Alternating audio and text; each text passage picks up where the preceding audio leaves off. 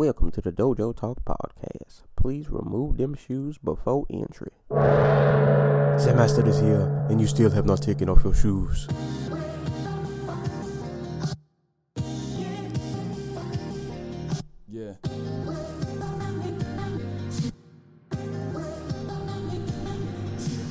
Living every day to define man's mission. Look into the sky for divine transmission. Deaf man's vision makes the blind man listen. Eyes on the prize, this is blind ambition. Thank you. Welcome to another edition of the Dojo Talk Podcast. I am your host, Serial Sensei. We are on episode number 92. It is June 24th, 2018. I am joined once again with my co host, the Anti Cool. What's going on, man? Uh, not much. It's- been what, a couple weeks now. Yeah, it's been been about two. It has been a very busy two weeks.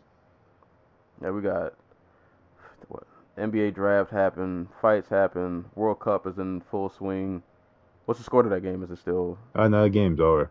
Oh, The World Cup started, and we're already halfway through like the first stage. Oh, man. Did did it end? Was it five one, six one, Uh, I think it was like six one. six one? Yeah, Panama got uh got got paddled uh, early this morning. But uh, World Cup's been awesome though. Like I I still never I don't really understand all of the rules in soccer, but it's just entertaining to watch. Um, I'm rooting for Mexico just because, and I was watching them during uh, my lunch break the other day at work, and it was just really hype. It was like super hype. I had no idea what was going on, but when they scored, I was hyped for them. So. You should be allowed to kick the goalie in the chest. no, I, I think they got enough. Hard. That's a hard position, man. I mean, Like, it, it, it is, but I, I think it'd be more popular if you could kick the goalie straight in the chest, not in the head or in, like in the leg or something, but like in the chest. The straight double drop kick. But like, like you, you're going to, you're going like two on one, and then like the one guy just like straight up drop kicks him in the chest. Other guy gets the goal. Exactly. Oh man. Oh man, these, these soccer dudes, man. This this. I still don't understand how people hit the ball with their head. Like I would never instinctively just. Mm. CTE a thing over there? I don't know, but I mean, probably like I've heard stories of like soccer players taking hits and just like not remembering the rest of the game. But like I, I don't think I've ever heard one diagnosed with. CTE. I just imagine too many too many hits to the dome piece. Like it's like, that can't be good. But y'all should watch the World Cup, man. It's it's awesome. It's been pretty entertaining. All of the games that I've gotten a chance to watch. I mean, by how international our audience seems to be, they probably already are. But their team has probably already lost.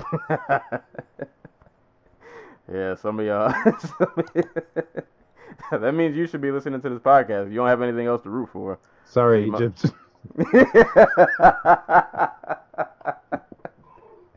so you might as well just come down, sit sit sit over here with us. We'll we'll keep you company while you watch uh, other countries that uh, you lost to. You know, further advance. Just watch the Senegal team dance as they score goals. Shout out to Nigeria though, man. Those uh their jerseys and their warm up uh wear is fire. Those like black and green shirts they got. Yes. Um, if you guys haven't seen them, like give give those a look, man. Those those who, whoever is designing their jerseys and their athletic wear, um, the UFC could use you. Could could use you greatly. Watch it be a Reebok. Hey, Reebok just gave like UFC just the interns. They've been on the job for like two weeks.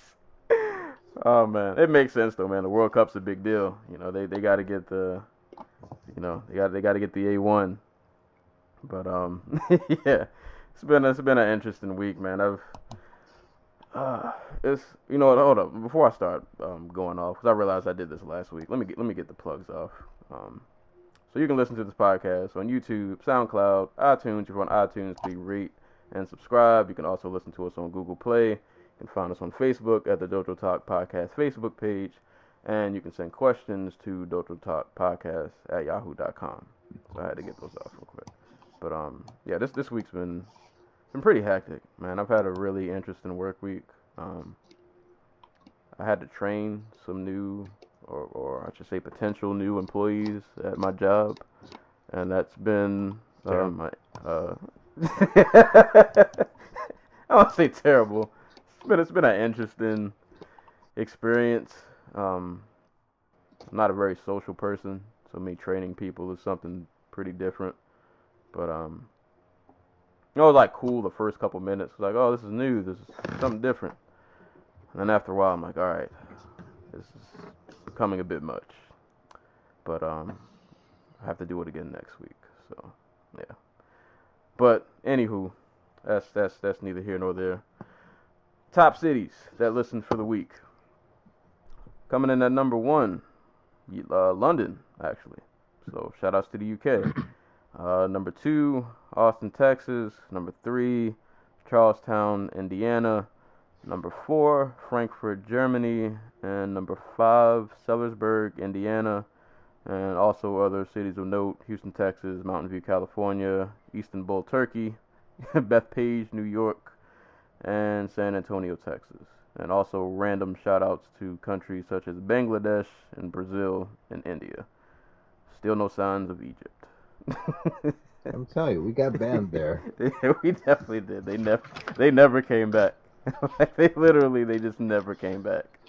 But um yeah, it's, just, it's all good. It's all good. I mean, when you're the country where India goes to get the people that they can beat. mm. so, oh man. Uh, yeah. yeah. Well, but, but, get off. Before, before we start, I, I remember something. I wanted to share it before um, we got into any business. It's actually MMA related this time. All right. Because I, I, know that tends to be a tendency. Um, so do you uh, like on Tumblr? Do you follow? Well, I don't think they post anymore, but do you follow like the UFC Ring Rats account? Uh, no. All right. Um. So, do you know what a ring rat is? No. Uh, the, that do. Uh, they are basically just uh groupies for like fighters and uh, well, I guess pro- professional wrestlers too, because you got plenty of those. Um, but uh, this woman who claim who claims to be the person behind the Ring Rats account uh, messaged me like three years ago. um, it, it, was just sharing story. Like if you ever like, I obviously I, I I'm like, okay, I don't know who you are. I I don't know. You know, you don't know who this person is. It, it could be anybody. Right. Um, but she she, uh, she has some interesting stories about about these women. Um, uh, God, I wish I could find all of them. Um, but yeah, it, it, it, one of them was oh God, I wish Stokes was here because one of them was pertaining. The one I remember was pertaining to Team Alpha Male. we gotta send Stokes to investigate. I, I mean, it, I mean, uh, it it was nothing too crazy, I guess. But the, the thing, like what she told me, was basically like to pass girls around. Oh man. uh, uh, There's a team alpha male train going on. so hold up. When she first messaged you, is this like, "Hey, how you doing? Here's a story." It, it, like, it was like, "Hey, how you doing?" Um, I'm a I'm an MMA journalist who like who specifically targets girls who hang around like, you know, fighters, like because yeah, they they tend to be a little bit more um I was gonna say loose lip, but that's a bad phrase. uh, they, they, they tend to be a little bit more open, right? Right than like you know going to a fighter and being like, "Hey, what's the inner workings of your gym like?" So I get like, so I was like, "Oh, really?" And she's like, "Yeah." Like for example, Team Alpha Male story. oh, like man. I'm not surprised because this the Team Alpha Male just kind of seems like one giant frat. And from my Penn State days, that that sounds exactly like a frat house. Yeah, honestly, I, f- I feel like that's that's almost like a sports thing. Like it, those stories. They're you can go to any sport, any locker room. You'll you'll find, yeah, you'll. Uh, my my stepbrother was a D one athlete. I've I've heard stories and things. and Right. yeah, yeah. But it's just killing me that I never took her up on her offer for more because, good God, So did huh, so this was three year. So did you? So the last time you responded was three years ago. right? And I can like I I don't even know if I still have the message in my thing. Oh yeah, I was gonna say. I mean, just to reply to her back like, hey, you know, three year response later, but uh, you still got those stories sometime back there. We do a little little little segment on the show for Oh, that. no, she was Fear the Fighter groupie. Oh, she's still there. Oh yes. We don't have to throw names in. We just um, Uh, uh like we could make up names for the fighters. Yeah. Make make people play guess. I mean I don't care. We we, we hand those off to Stokes, he's gonna run wild. He, he's Stokes is somehow gonna get that whole gym buried. oh man,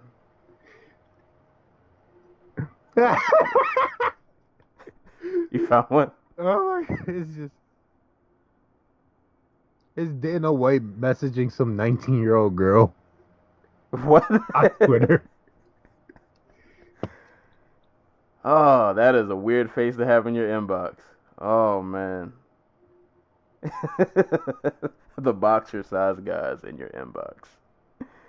Oh no, you want to be my girl, you goof. oh, whoa, whoa, whoa, whoa, the, little message underneath, like, cause this girl posted um her like her messages, and I guess she got a screenshot of it, but oh, better not tell the two 19 year old girl, uh, girls that Dana left a post fight presser early to take home. Wow. There's gonna be a Dana White scandal one day. I mean- it's gonna be it's gonna be glorious. This is it's, it's, it's gonna be.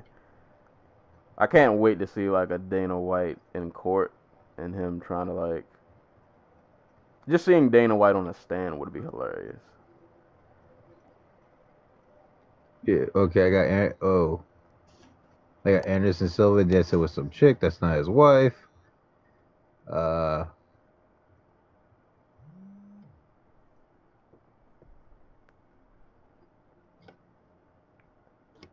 She's really got the scoop then. yeah. Jesus Christ. Well, we'll keep a close eye on that. You know, if uh, if that if that person in question's still around, maybe we'll snag a few stories. You know, we might, you know, give you guys some insider information. You know, So, Well, well- like, uh, uh, so, so this is just like, okay. Well, uh, all right, I'm good. I'm I'm good on my fill of. we'll talk about that off air. we'll talk about those off air. See see if any of them can make it on here. But um, real quick, I'll just run through the list of uh, like news, random news headlines. Probably won't really dig too deep into any of these, um, but just some headlines that have happened since the last time we recorded. Um, so do do do. Started from the top. Uh, we got Andre Arlovsky versus Shamil Abdurahimbla. I know I butchered that last name. I'm sorry. that will be going down at UFC Moscow. Um, Darion Caldwell versus Noad Lahat. Uh, this will be at Bellator 204. This will not be for a title. Um, I believe Caldwell is going up to 145 because Bellator is 135. Has five good people, and then Just five Uh, people. yeah. After that, you know, you kind of you kind of grasping straws. Um, so that that'll be a thing. Um, the Odo Machida, coming off of uh, beautiful KO over Vitor, will not be having another UFC fight at least in the near future. Um, he is now signed with Bellator, so that'll be a thing. Um, speaking of people not in the UFC anymore, Josh Barnett has been released from his UFC contract. Um, Wanderlei Silva and Rampage Jackson. I don't know if this is official, um, but I saw a date floating around for September 29th that they might be fighting again for the fourth time. Uh, this time will be under the Bellator banner. Uh, Rizin 12 has a few fights announced. Uh, Yusuke Yachi versus Bruno Carvalho. Uh, we have a Hatsu Hioki sighting. Uh, Hioki will be fighting Mikuru Asakura, and King Reina will be fighting Kaitlin Young. Um, do Oh, also have Angela Hill versus Alexa Grasso. I forgot to write what event that's under, but that should be a fun fight. Um, UFC Lincoln. Lincoln, okay. I don't, know, Uh, I don't know when that is, but that's the name of the card.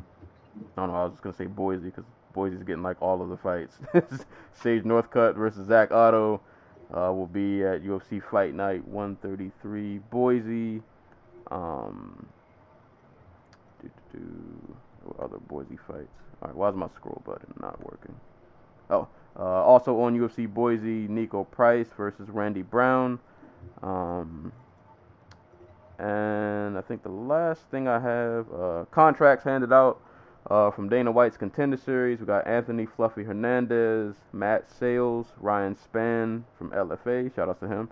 And Dwight Grant uh, will be getting contracts. And on a somber, sadder note, uh, rest in peace to Leon Tabbs. Uh, he was a veteran cutman of the UFC. He also worked um, in boxing uh, for a number of years. Uh, he passed away at the age of 86. I think this happened probably like a week or two ago, but I don't think we ever got a chance to mention it. Um, so rest in peace to him. He was in and around the sport for a very, very long time. Uh, so definitely uh, rest in peace to him and condolences to his loved ones and such. Um, and I think, oh, the last the last note I have is Dave, David Branch wants to fight everybody. Um, he, he's been Name's David calling Branch. out. Yeah. For everybody. Yeah, Da- David Branch, the goat. He, he's out here. He's calling out names. Um, he he said allegedly, uh, Jacare turned down uh, a fight that he wanted at UFC Brazil. Um, so David Branch is out here looking to to he, he wants to fight. He wants to put hands on people, and apparently nobody wants that smoke. At least that's the story that I'm saying, and I'm gonna Cowards. stick with that. Right. Okay, did we get to the Jimmy Rivera fight? So just, I'm I, bl- I'm blanked out here. With Jimmy Uh, Rivera. schedule the fight. oh yeah, yeah, yeah. John yeah. Dot said two Dodson, twenty Forgot about that. Forgot about that. Also, Nikita Krylov in talks with the UFC to come back. I mean, Light heavyweight needs everybody can get, and Yeah. Krylov is actually talented, if not very, very flawed. Yeah. So, and he's been killing it since he left. He's beat Fa- uh, Fabio Maldonado, so mm, the UFC realized they messed up the relationship. exactly. You got you gotta you gotta go get your uh, you gotta win them you gotta win them back. So Uh oh, and Brazil, uh, not Brazil, but uh, what's his what what's the Bellator? They have a big press conference this coming Tuesday, where they're probably going to announce Wanderlei Silva versus Rampage five. the four, Is it four? yeah, it's four. Four? Okay. I think it's four. Oh no, because Silva won twice, Rampage won once. Yeah, you're right. Uh, and Lyoto Machida is probably going to be on that card. I wonder who are they gonna give Machida for like a first fight.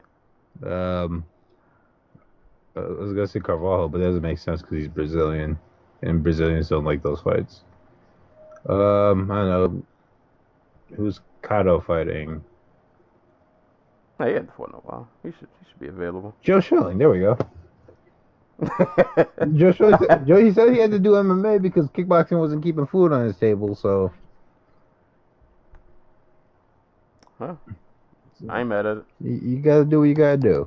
Yeah, you do. I mean, I that division is why is that division so full of just kickboxers who just get in MMA? because like it, it kick, there's like five people in the fight in middleweight at kickboxing. Oh man. So yeah, interesting. Uh, in- interesting happenings at Bellator. Do we have a date Uh, for um Mousasi MacDonald? Yeah, I don't think so. Oh, okay. I don't think so. But that that'll definitely be happening. Um, Later this year. Yeah, that's yeah. So sometime later this year, and that's honestly, man, that's probably one of the best fights, at least on paper, that Bellator can make. That is the Um, best fight Bellator yeah. can make. like that's and, and, and I'll, I'll give them props. Like they, the fights that I want them to make, like fights like that, they're seem to be pulling the trigger on. Like, you know, it- Yeah. that could have been one of those fights that could have we just wanted for a while, and then by the time they fought, it just wouldn't have mattered anymore. But Right. like, I feel like they're striking while the iron's hot, so that that's a good thing. I'll I'll give them give them props for that. Now, now if they can just get Pitbull his super Yeah. fight, because he's been calling that fight forever. Well, he's been calling for Yeah. Chandler forever, but I think he could take Primus. So Yeah, I don't know why they haven't pulled the trick on that. same reason they Right. don't book him more than like once or twice a year. But um, yeah. So Bellator's got stuff going on. Um, I guess real quick before we get into this card, just quick mentions of some other fights, uh, other organizations that went down over the weekend and since the last time we recorded. Uh, one championship had a card this weekend. Um, actually, it was on around the same time uh, the Singapore card was on because they both started like crazy early in the morning. Um, UFC stuck really into town while they were busy in China. Right. like I can't go into detail about many of these fights because I was at work while these were happening and I didn't get a chance to like pay them too much attention. Um, but G, uh, I know I'm gonna mess his name up. Geje Eustaquio uh, pulled off an upset over Adriano Moraes in the flyweight title match. Um, he won via split decision. This was the only fight I saw bits and pieces of from the bits and pieces I saw, I thought Adriano won, but then again, I only saw bits and pieces, so it's you know, I, I can't really judge until I see the fight in full. Um, but either way, uh, he pulled off the upset. I want to say he was a pretty huge underdog. Um, other fights of note, um, Jingnan Jiang uh, won a decision over Laura Balin and Ev Ting uh, won a decision over Cody Koji Ando. Um, no, I won't go into the rest of this card. Those are like the main names that I kind of remember seeing. How Um, dare you not mention Narantungalag Jadamba uh, Nakia That's Edward Kelly? That's exactly why I stopped. I was like, I can't say that name. Dude, he's like 42 years old and still fighting. hey man, as long as you can throw, and people are willing to pay you for it. That's that Mongolian violence, bro. Uh, oh, and I guess uh, you mentioned it before we started recording. I don't know if this is official, but it's pretty much gonna happen. Uh, Angela Lee and uh, Jingjiang Jiang will probably be a thing. Uh, so Angela Lee will be moving up a weight class, right? Uh, yes. Which is weird because she'll probably be the bigger fighter. so that'll that'll probably end up happening in the near future. Um, I'm- and also I'm like 90% sure she's the only fighter allowed to cut weight in one. hey man, that's that that's that star treatment. You know, That's that we're getting. We're paying you six figures of fight money. man. She's winning though. I ain't I ain't mad. I ain't I, mad. I ain't mad at it either. I'm I'm just I'm just kind of looking at it sideways because one basically was Chad Tree Sit uh Young. I can't pronounce. I can't remember how his fucking name is said. Uh, basically came out and said that the one fighters were paid too poorly to do steroids. So Ouch. oh man, that is not good. That is not good. so they Oh man, they need discount steroids. I mean, You need clearance section yeah, steroids. like half the fighters are from Thailand. They can get steroids, like shitty steroids, but if they don't drug test, then there's no reason to fuck. Like, there's no reason not to use shitty steroids. You know, Oh. Besides all the health um, risk. Yeah, you know, they, they need the they need that A1 Overeem, old school, you know, horse meat, quote unquote. but um, and, and other MMA ventures uh, that also happened. I think this went down on Friday. I want to say uh, PFL had their second uh, card Uh, of their regular season. Thursday. Oh, Thursday. They are a Thursday company now, my friend. No, Lord. that's probably why I didn't watch it. I never remember the PFL card is coming on until like an hour before it starts. Um, but I'm not gonna bash them because to be honest, like I, I didn't get a, a, chance to watch a lot of this card. I caught I caught some of the prelims on Facebook. Um, but like I, will give PFL props, man. Like the since they've started this new rebrand, so to speak, like the production quality looks better. The fights are, are pretty good. Like their talent pool is is pretty solid. Um, so just a few notable fights that happened on this card. Uh, Will Brooks finally found himself back in the win column. He got a win over Luiz Firmino. Uh, Kayla Harrison uh, made her MMA. That was her debut, right? Yep. Yep, her MMA debut. Um, she got an armbar win over Brittney Elkin. Uh, Brian Foster need Ramsey Nijem to another planet. Uh, got him out of here. um, I didn't see this fight. Uh, Efrain Escudero submitted Jason High. Apparently, there was some controversy going on with that. Yeah. Stoppage. Well, there was some controversy in this one, and um, what was the other one? But but the, the controversy in this one was Jason High got caught in a guillotine in the third round. Um, eh, eh, eh, he did the Brazilian tap, the the the, the Chael Sonnen, the like. Nah. He he he touched uh, Escudero's hips and the referee, uh, you know, ended the fight because he thought he was tapping. Jason High gets up, is extremely pissed, shoves the referee, proceeds to leave the cage, knock over a few chairs and press row, and then bounce. Lord, we know what happened last time you shoved the referee, bro. That, that's why you're here, actually. you might not want to do that anymore. Oh wait, I remember the other controversy too, but uh, oh, so for also in the um, what fight was it? Was it Tavares? Oh yeah, that they had um, the the nut shot. Yes, the so yeah. um, uh, Rodney Wal- uh, Watley uh, hit Diego Tavares low. Tavares after five minutes of like, you know, being in pain, was like, I can't continue. So the referee called the fight in favor of Watley. Mind you, under unified rules, the, the fight would be like a no contest. It was, you know, accidental groin strike. But in the state of Illinois, in the country of Illinois, they have their own sovereignty now. Um, the, the Illinois Athletic Commission came out with a statement stating Mr. Tavares was not struck by an illegal blow as low blows are considered accidental, the spokesperson wrote.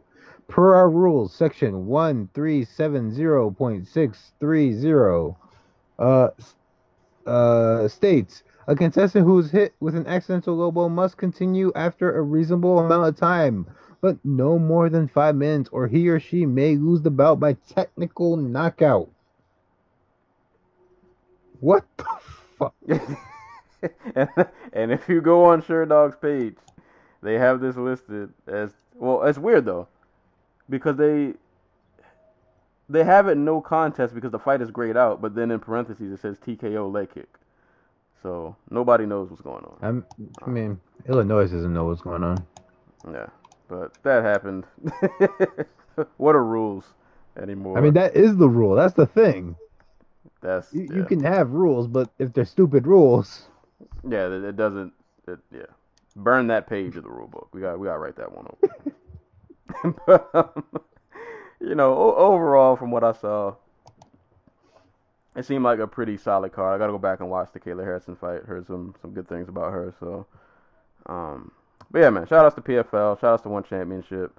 Um, uh, shout out to Claressa Shields who also fought. And I'm really angry. I uh, didn't know she fought this weekend. Yeah, she got up off the mat to win. She got knocked down in the first round. Yeah, so I heard. I heard. So I gotta I gotta go back. I actually saw that floating around on YouTube, so I know that fight's still out there. So I gotta gotta go back and check that out. So lots of good fights uh, happening this weekend. Um, one in particular I will save for my shout out that all of you guys should go watch. But yeah, so let's just uh, move right on ahead. We'll get on into uh, the card that came on yesterday that started at 5:30 a.m. something crazy. No, 4:30 a.m. actually. Um, UFC Fight Night, uh, one something. I don't know the number. Uh, Donald Cerrone versus Leon Edwards uh, went down in Singapore. Um, as I stated, this card came on crazy early in the morning, so I missed. I caught some of the pre. I caught like one prelim in real time while I was getting ready for work, and then I, I kind of missed everything else. I had to just rewatch it a day later. Um, just overall, real quick before we get into the fights, I'm gonna guess it probably felt like this in real time, but even rewatching this, this card just felt really long. Like I don't know, maybe it was just me, but there were just moments when I was watching this card, and I was like, I just don't want to watch this fight anymore. Well, it Like, is worth noting that there are 13 fights on this card. yeah, it, it, it felt every bit. it felt every bit of 13 fights. And I, don't get me wrong, like some of the fight, th- there were a lot of solid fights on here, but I don't know. It is after a while, it it, it felt like a drag. It, it felt like a drag. But that's neither here nor there. We will start this from the top. Donald Cerrone, Leon Edwards, main event. Edwards has been, you know, campaigning for a big fight. He's been trying to get, you know, a, a marquee fight. Finally got one in the form of a main event here in Singapore against Donald Cerrone. Um, pretty pretty solid fight. Um, how do how do I see this? It wasn't like it was a bad performance, but I, I also felt like Leon could have gave us a little bit more, I guess. Um, it definitely seemed like, and I, I don't know if this, as, as Cerrone mentioned in the post-fight interview, that he was uh, he had some kind of illness. Um, I actually saw an article that he said he was almost thinking of just pulling out, but you know decided not to. Um, Cerrone definitely looked a, a little bit slower than normal, and I don't know. Some might attribute that to age, could attribute it to illness, probably a little little mix of both.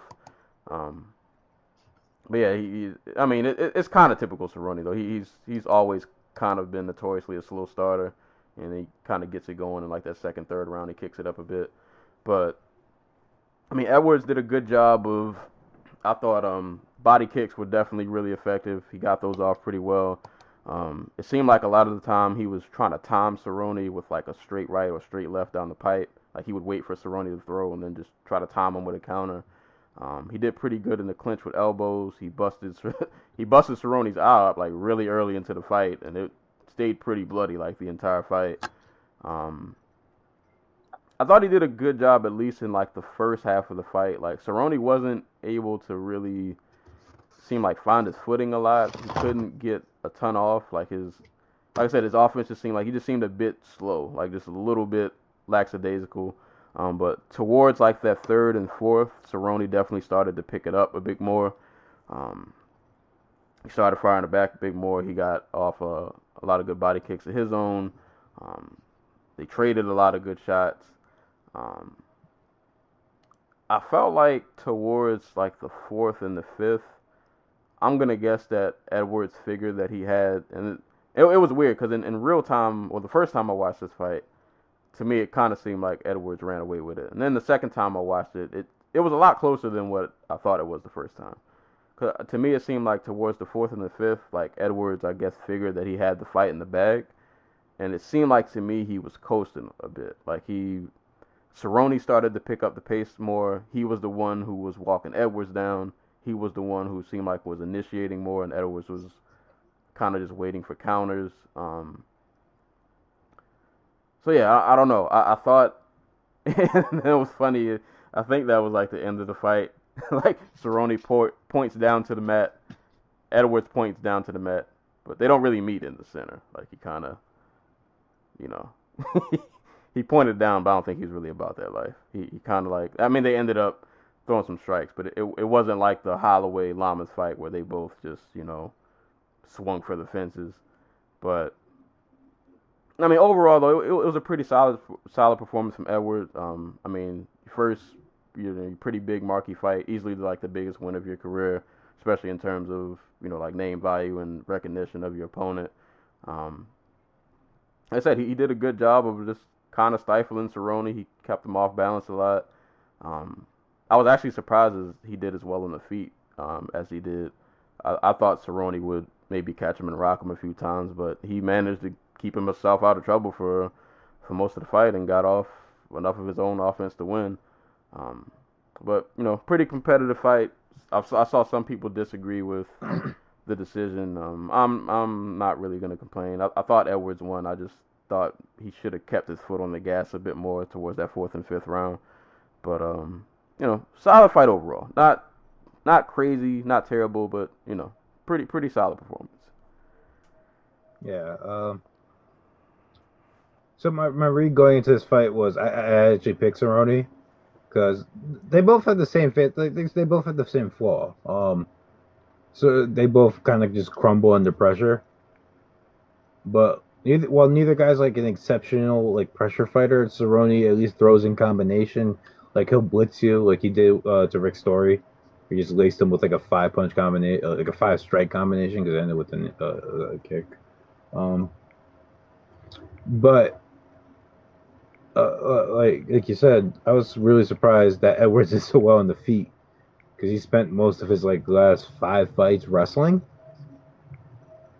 Um, and I, I think we I think we misread Edwards when he came into the UFC, or at least I thought we had. Um, like he came in, he knocks out Seth Baczynski in like what ten seconds, eight seconds. He was like he was like seven seconds. Yeah, he so he knocks him out we all think that he's a big, powerful, strike like kickboxing dude, but he's only at that point he's only fighting like at all for like three years.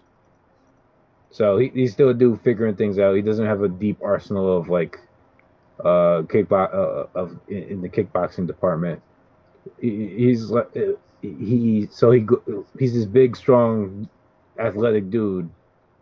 So he just turns to his wrestling because he doesn't deal with pressure well.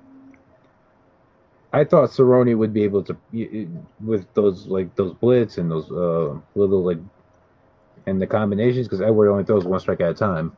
Um, I thought Cerrone would be able to you know outwork him, outpace him to the decision. He almost did.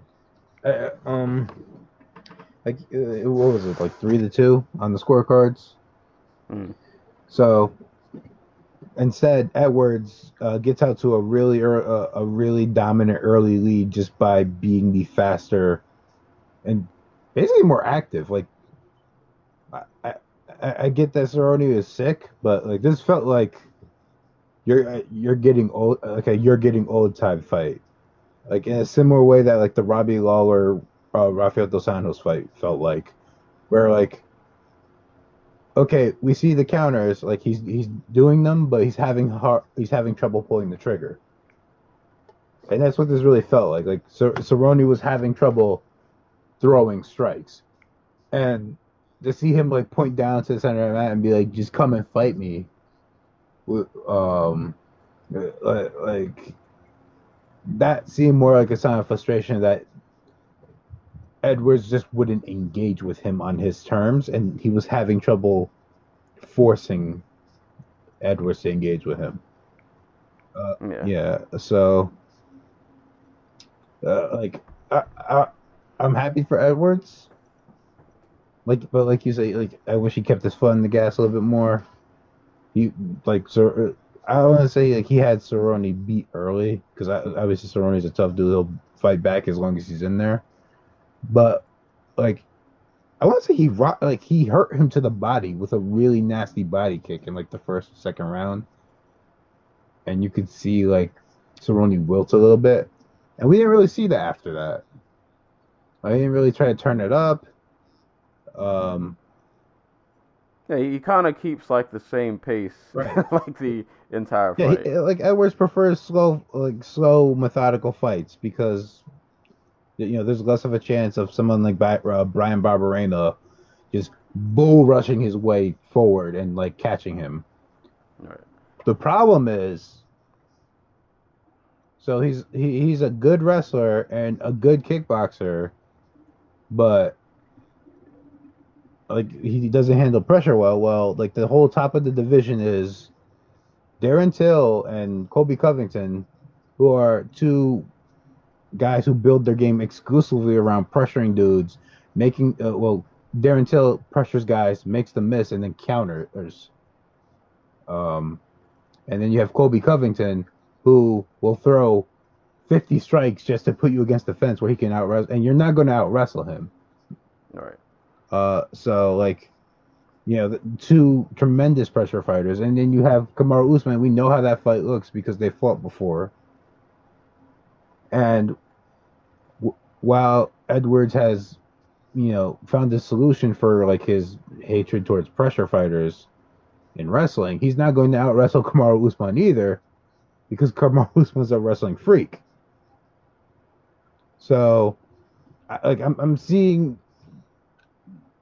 troubles moving forward for him.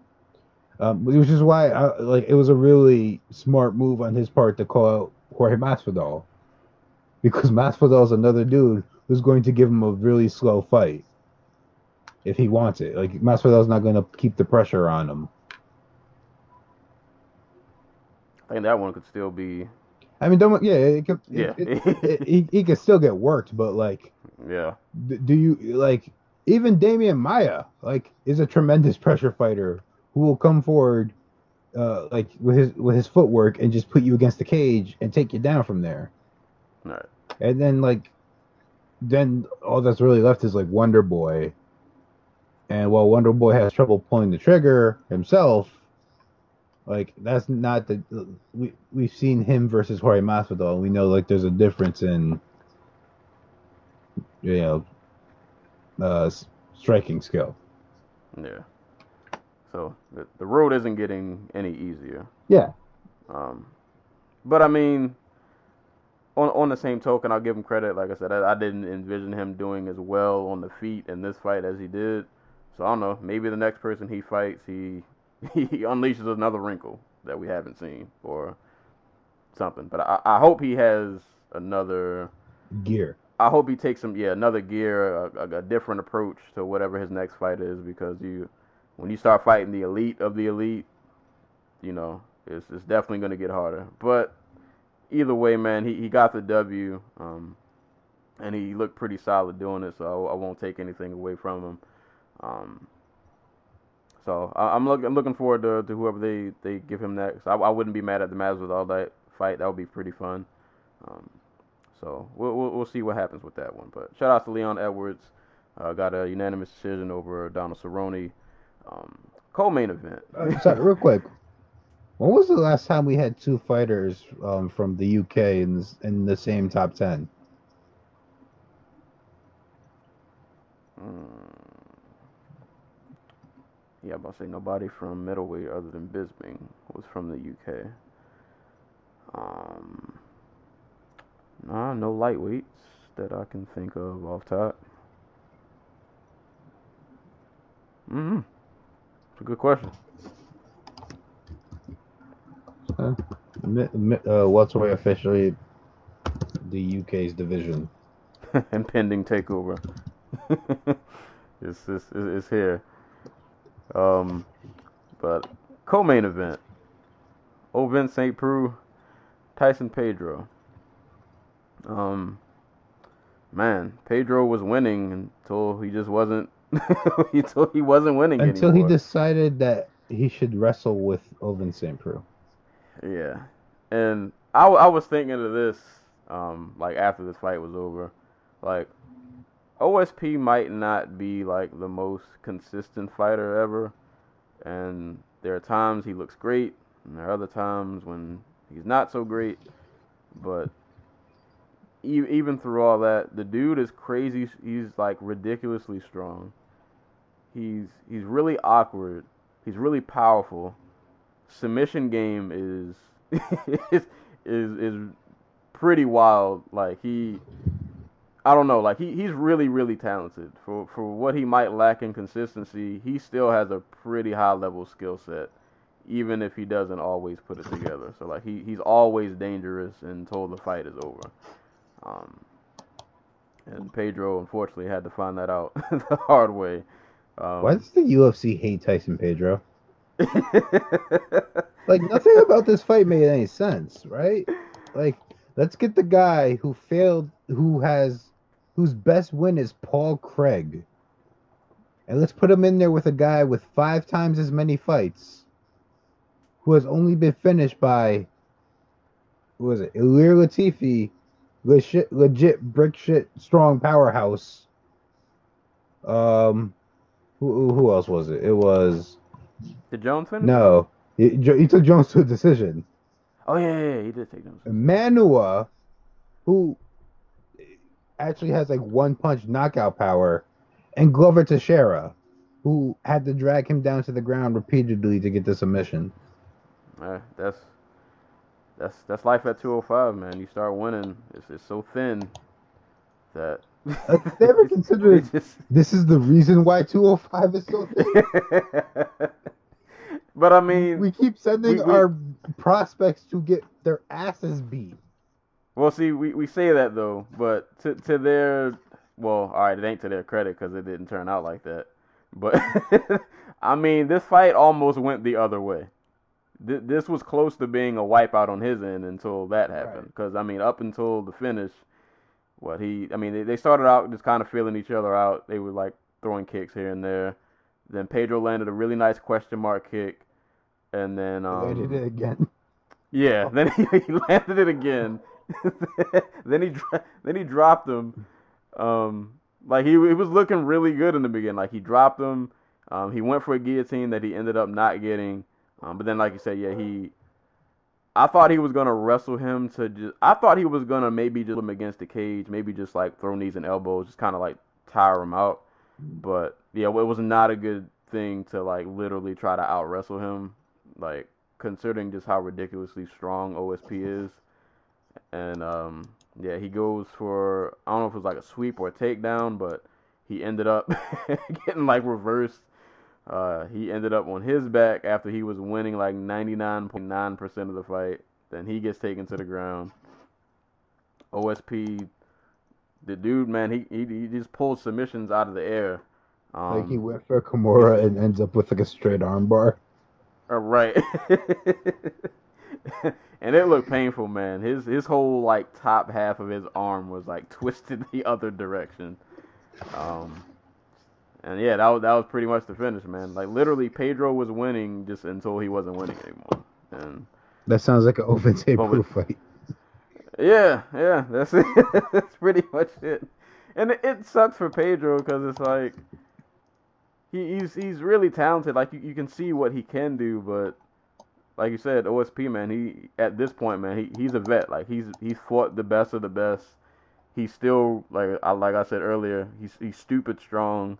He he's very um what, what's the word? He he's resourceful with his attacks. Like he he'll, pull something out of the air on you if you're not ready, and it, it will it will catch you. Um, and that, that's what happened. So, um, hey man, shout out to OSP man. He's being an opportunist. he, got one opportunity. He got in one right position, and that's all he needed to finish the fight. And yeah, for Tyson Pedro, it kind of sucks, but for OSP, you know, you you handle business. You, you did what you They're had to do. hand, they're gonna freaking book OSP D- Dominick Reyes next. Probably. Wouldn't doubt it. But- Wouldn't doubt it. Also, I just want to, before we move, I just really want to point out, um, like the the question mark kick Pedro threw was brilliant, in not just in like technique, but in uh just like strategic thinking because OSP is how tall? Like six three, six four. Like I doubt he gets uh, point. I doubt he sees many head kicks coming his way. So you know, to fake to the body and throw it upstairs it was just a great, um, you know, just a great tactic at the time. So smart move, followed by an extremely dumb move, but smart move. so that was the co-main event. 205 continues to be 205. That's well, I don't have much else to say. Um, this next fight, Jessica Eye versus Jessica Rose Clark. Um, all right, so I'm gonna be honest with y'all. Um, like I said, this card to me felt pretty long, and I faded in and out with a lot of these fights. So I'm gonna try not to be too hit or miss, but this fight, I just remember it being uh, pretty much a boxing match. Uh, I think I was just a bit more sharper, a bit quicker to the punch. But to be honest, I don't remember like I don't remember too many specific details of this fight, other than like I said, it was literally just like a three round boxing match in which I just I guess landed more, was a bit more effective, and she was really happy when they raised her hand at the end. Like she literally jumped up and down. um, yeah, I, I, I don't I don't have much else for this fight. I honestly I don't remember it in in ton of detail. I remember the takedown in the third round. Like, okay, um, we're seeing a version of Eye that's more reminiscent of the one that fought like Leslie Smith and Sarah Kaufman than the one who went like a five fight losing streak, which was at bantamweight, I guess. Um, like she's more active. I'll give her that. Like, she uh she did literally nothing when she fought uh what's her face, Bethe Correia and Sara McMann. Like, actually, I, like I'm, I wouldn't be surprised if like the the stat cards for those um for those fights said she threw like no strikes because I don't remember her throwing a punch. so like to see her throwing strikes again and looking confident and um you know actually engaging while while it's not with the sharpness that she, we saw early in her career I don't know it's hopeful I guess. Like I, I I think it's pretty clear she's probably not gonna um, maybe not uh, well probably not fighting for a title. Someone will beat her before she gets there but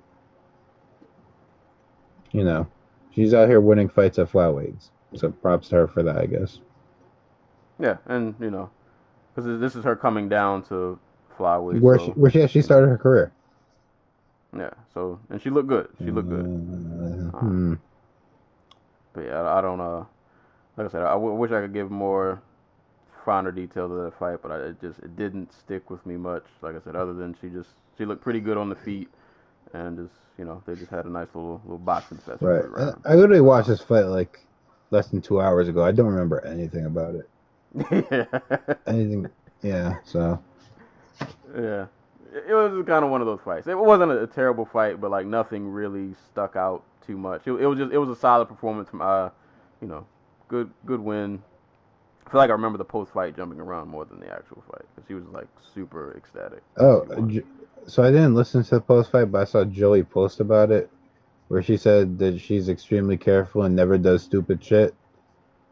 And then, uh, uh, like he mentioned, he he mentioned it. Uh, Jessica Eye's the same person who threatened to sue, like a journalist because he reported that she failed the drug test.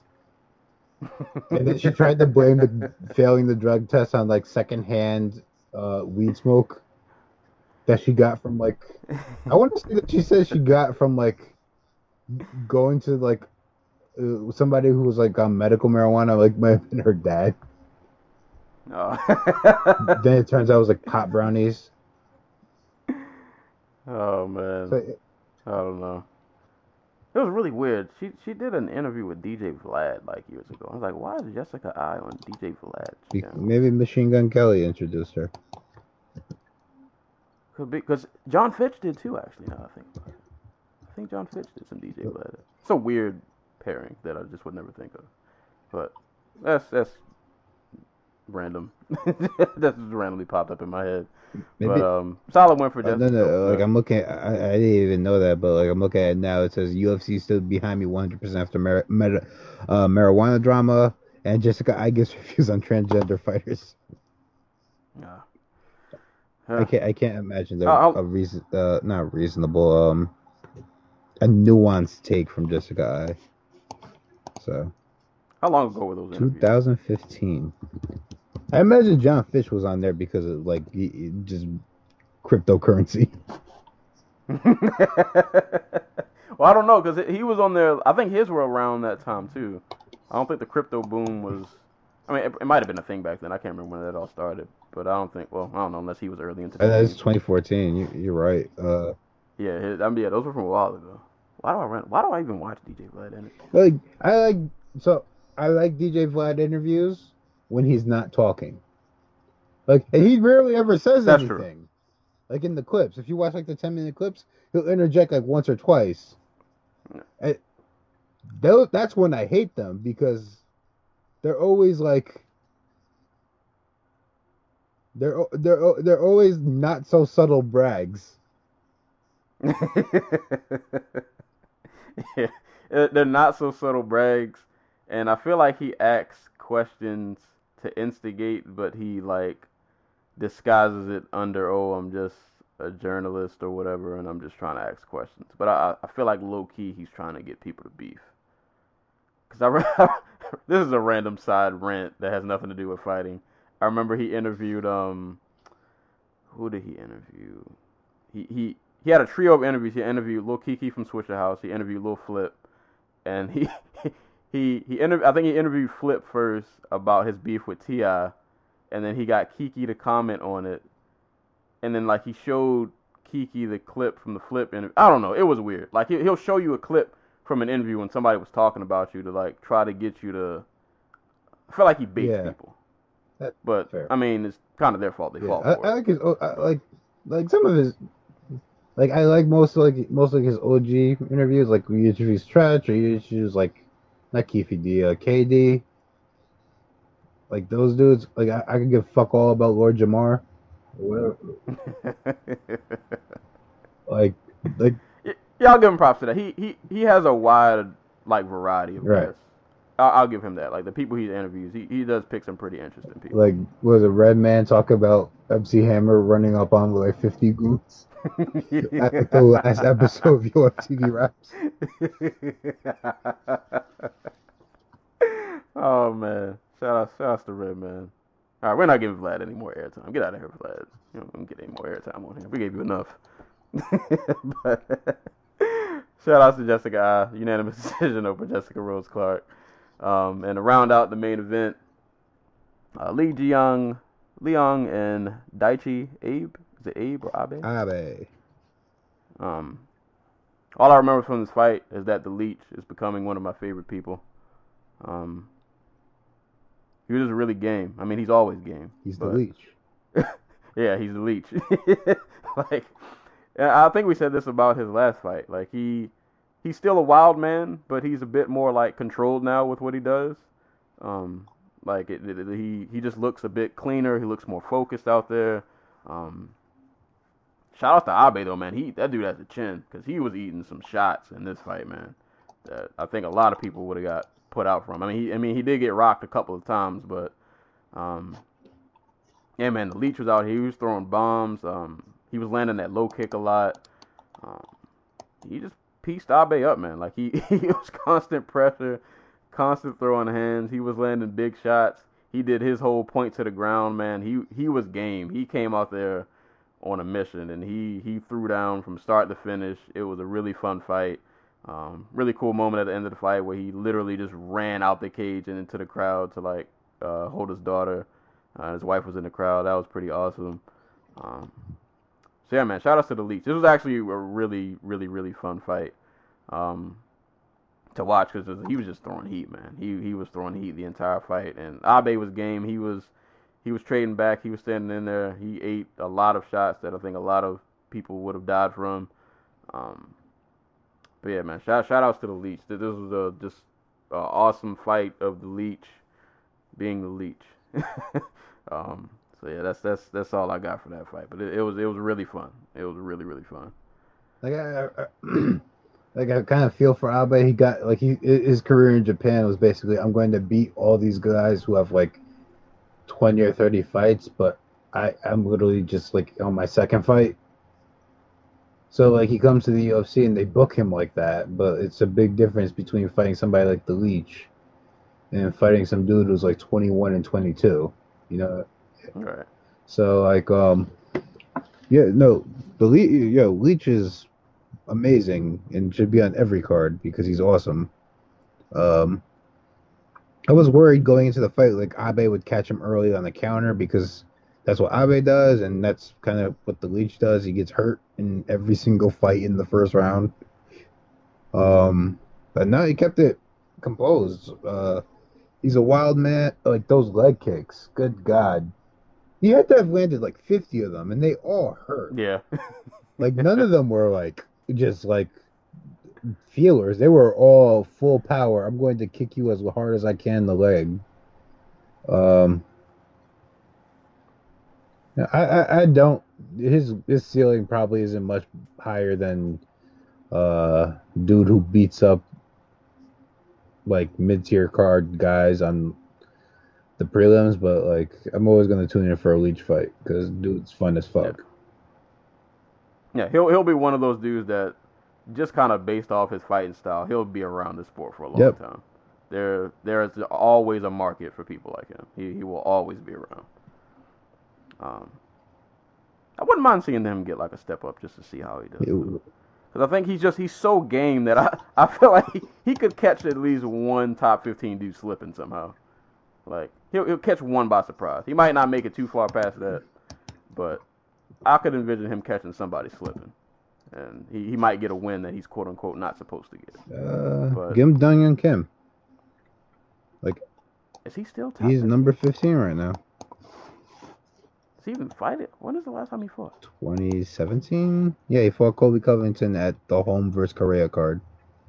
Just I don't remember his fights. I feel like he, we just don't see him Like, often. he's off like I'm pretty sure he's like a re- he was a reality TV star in like South Korea or he was like on a game show. So like I'm I'm sure he's doing like other stuff. No, those checks are probably much better. And they, and you don't have to Exactly. I, I know he, he what last time I like read an interview or saw anything about him, he was upset like the UFC's only booking me in Asia. They're only booking me like once or twice a year. Like, and he yeah he's an old dude. Like he's like thirty eight, maybe even forty now. Jeez. Yeah, he's thirty six. Yeah, I, I added some years on there. Point being, he, he's not young dude. He's probably out here getting his money some other way. Give him the leech. That would be a fun fight. I wouldn't, I wouldn't be mad at that. But um, yeah. So that was pretty much the main card. Uh, pretty pretty solid main card. Um, yeah. Like uh, this card for me was just, it was solid. It wasn't too far leaning in any direction. It was just kind of middle of the way, I guess. The It was way. some But, um, exceptional violence that had, that lacked Yeah. mo- that lacked any type of meaning whatsoever. Yeah, uh, I think that was the the point. The- Not the point, but yeah, that, that was kind of like the theme of this card. But uh, there was violence nonetheless.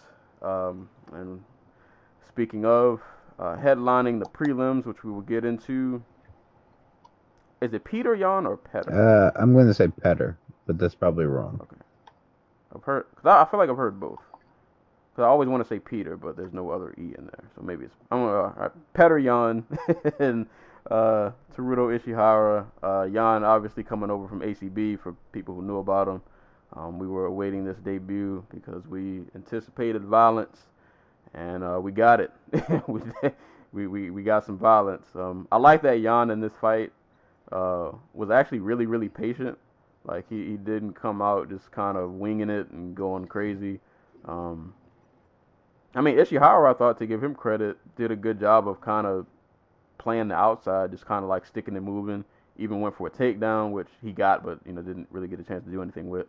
But you know he, he was kind of just sticking and moving on the outside. But you could tell Yan, man, he was he was stalking. He was kind of just waiting for that that that moment where he could unleash, and it just seemed like with every couple seconds that passed, like he was inching closer and closer, and it felt like the timing was like it, it was only a matter of time.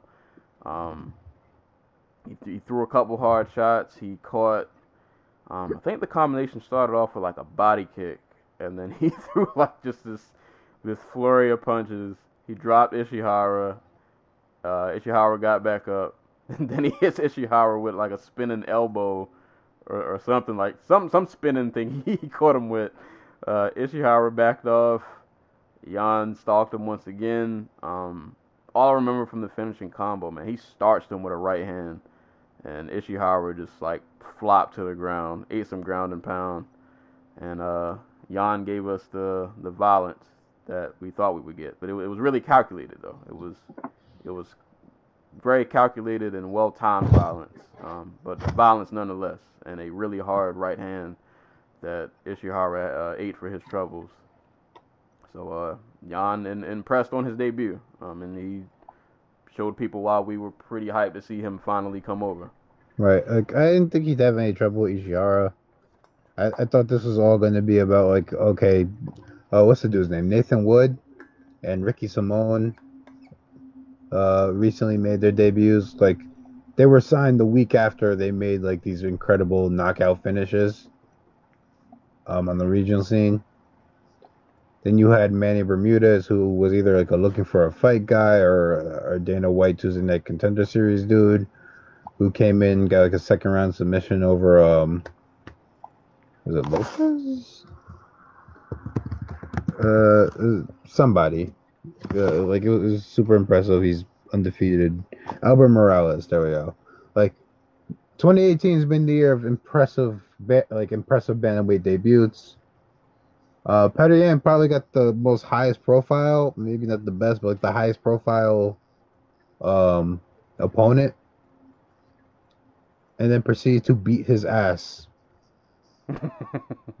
inside of like four minutes. Um, it, it, it, like while, while Ishihara is like ridic- like ridiculously flawed, there's a dude who's been in there with like maybe not the best, but like quality dudes. Uh, like he was in there with Maynard. He was in there with uh, like, say what you will about Lobov. Lobov is a all right journeyman, and he's the only person who's knocked him out in the UFC. So, dude can dude's really about this life. So, like just just see Yan come out here and do that is uh, you know, is a notch. i- i- It's a feather in his cap. Like there's no there, there's no reason to bring Yan along slowly. This dude like Magomed Magomedov was a better opponent than anybody he's going to face until he gets to like the top 10, top 15. Like I'm just uh, I'm just gonna throw it out there along the way. Uh, if we can make a pit stop of uh, Yan versus Duke and Noir, I'd appreciate I, I'm with it. it. just make that fight happen. Whatever happens after that is just a bonus. That's that's what I'm trying Um, to Yan versus oh, uh, I, I don't want to do Thomas Almeida like that. Yeah, I, I yeah, that name popped in my head. and I was like, ah, he's he's had it hard these last couple fights. We don't, need to, you know, let let let that, let that man live Right. a little bit. Um, you know, uh, but uh, whoever they can find for him, because dude, just get him back out there soon. Like you're going to Russia, have him in Russia. Oh, Senegal scored Oh, what's score? one zero. Hey, World Cup people, tune in. I mean, I'm not watching it right now, but you should be better than me. Africa. Tune in. oh man, but um, yeah, man, Petr Yan, awesome performance, awesome KO. Um, bantamweight man, lots of killers. Just and he, he's just another Speaking one. of, Oh, next fight. right? really these next like three fights ended pretty brutally. Um, Song Yadong versus Felipe Arantes. Um, I actually rewatched this not too long ago. Once we uh, before we started recording. Um, all I remember is Yadong was he, that dude, man. He he throws. He throws like he's just trying to kill you every time. Like he's he's trying to lift your head off of your shoulders. Um, was this the fight? Wasn't Felipe's face was pretty? Or am I thinking of another Uh, ple- uh, I think it was a different fight. Roxas's face for a dude who got knocked out the way he did was uh, uh, it was pretty all right. I guess is the word for it. Yeah, but he um he definitely caught some hands. Um, he, he caught some pretty ferocious ground and pound. Um, Yadong is just he's really strong, really athletic. Um, like I said, man, he he throws with intention to kill. Um, put the pressure on Arantes. Like he he he was he was pretty much firing on on all cylinders um, in this fight. It was, it was really fun to watch.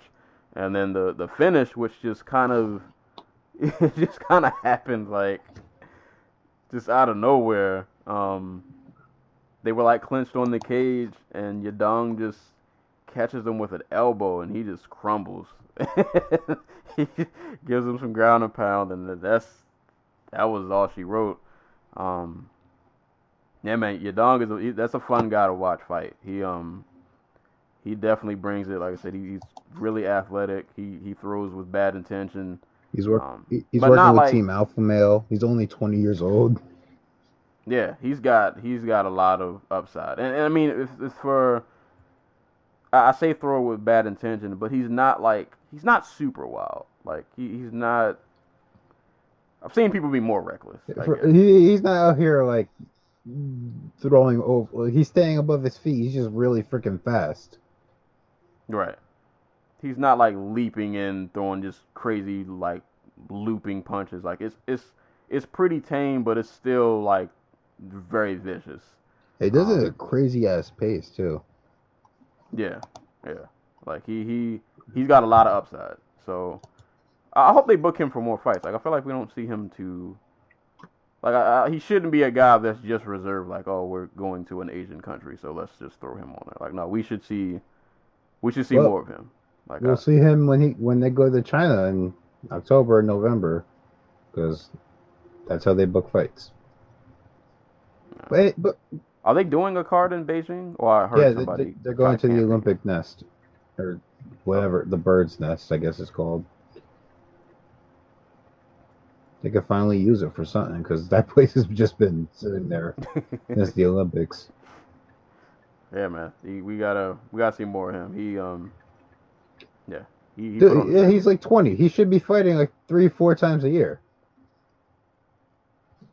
Like they have, All right, use that youthful energy it's yeah, there. like he he heals up quick. He didn't get hurt in this fight. I don't think he definitely didn't get hurt his first fight. Like I don't think Kandare hurt touched him once. Like just let, let the dude fight. Ru- run him back out in a month. See what happens. All right. Once again, another bantamweight. that division is like slowly becoming a favorite. Like it's it's it's getting deep. It's, it seems like every year it's getting a little bit deeper.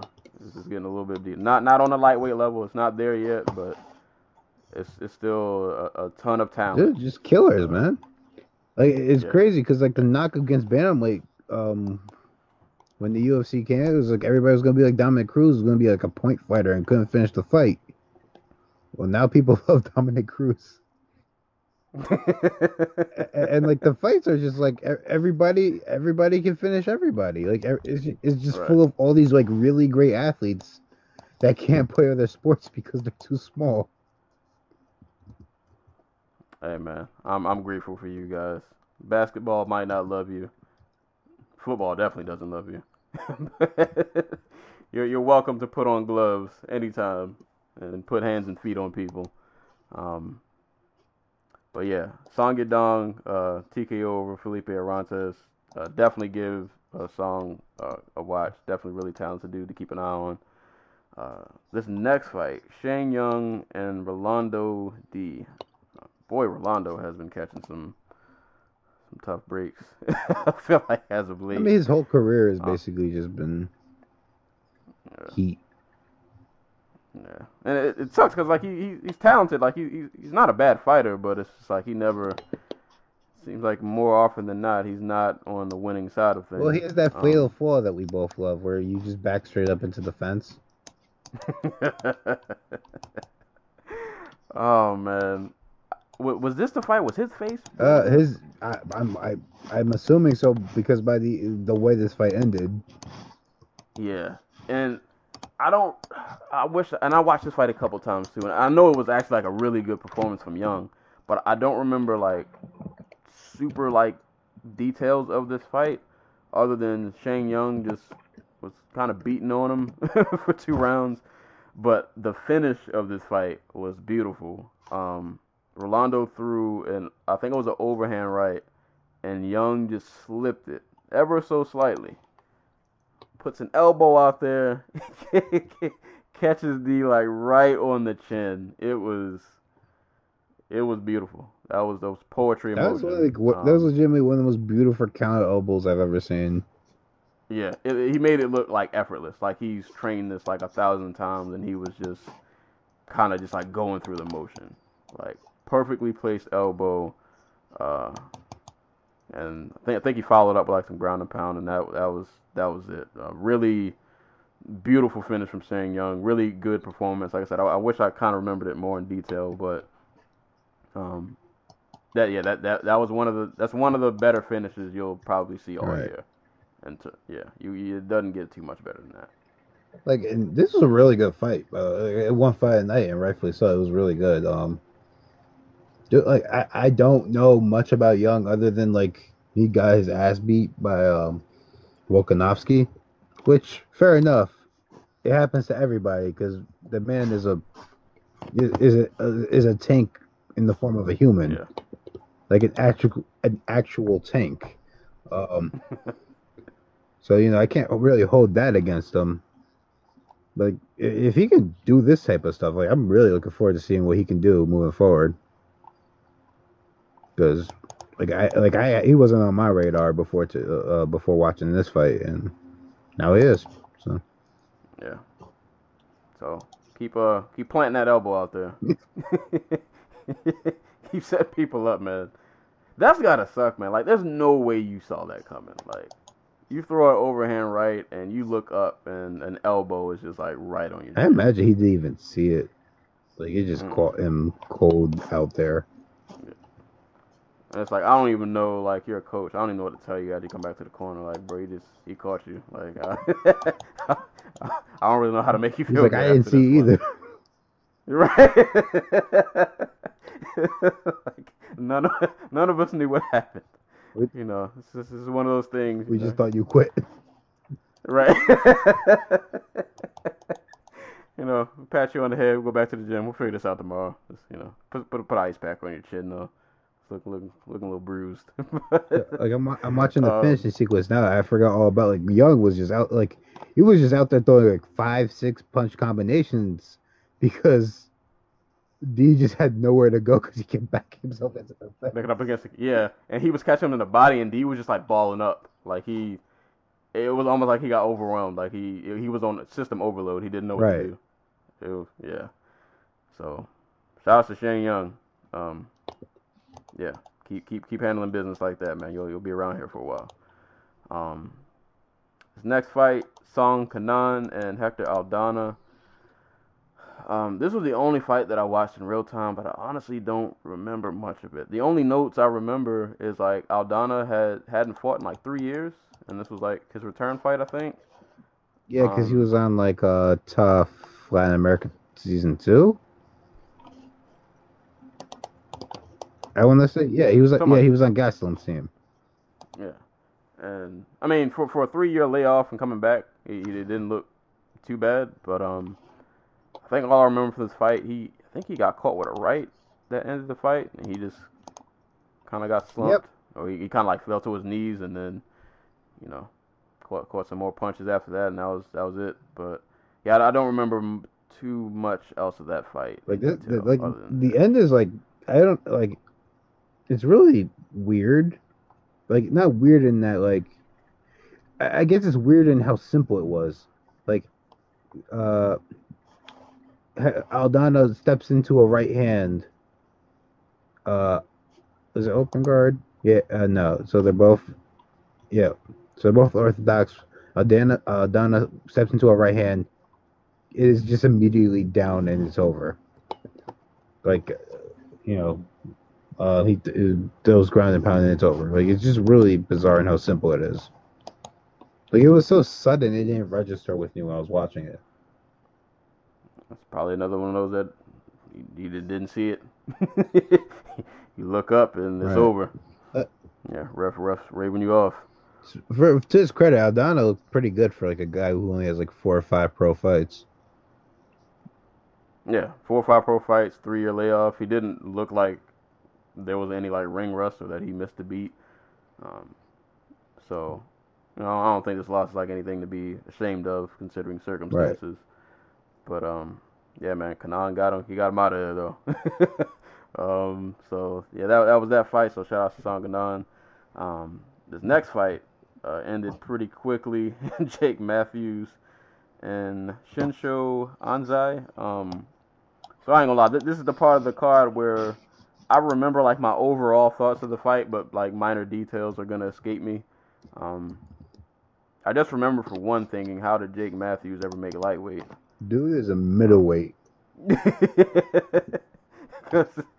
Jake, that's a big man. Like how he ever made 155 or why he even uh, tried to make 155. I'll Well, he's still growing. Like he's well, he's still filling out. He's only like 25 years old or something. like he is a strong like he has like that dad strength at 24 like dude, dude is like crazy strong. Um all i remember from this fight is uh once it got to like the clinch man he, he gave Shinsho some some problems. Um i honestly don't even remember the finish. I can't remember what he he subbed He got him a rear naked choke, and uh, Anzai did uh, just like it, it literally took him like two seconds to like just to choke him out. Like the grip was so strong. I didn't even think he was under the chin when he had it. Uh, big as Matthews is, he probably didn't even need to be to the chin. He could have crushed that man's whole face. Uh, yeah, no, it's under. Yeah, it's under there, but like it's it's just Anzai's beard is hiding it.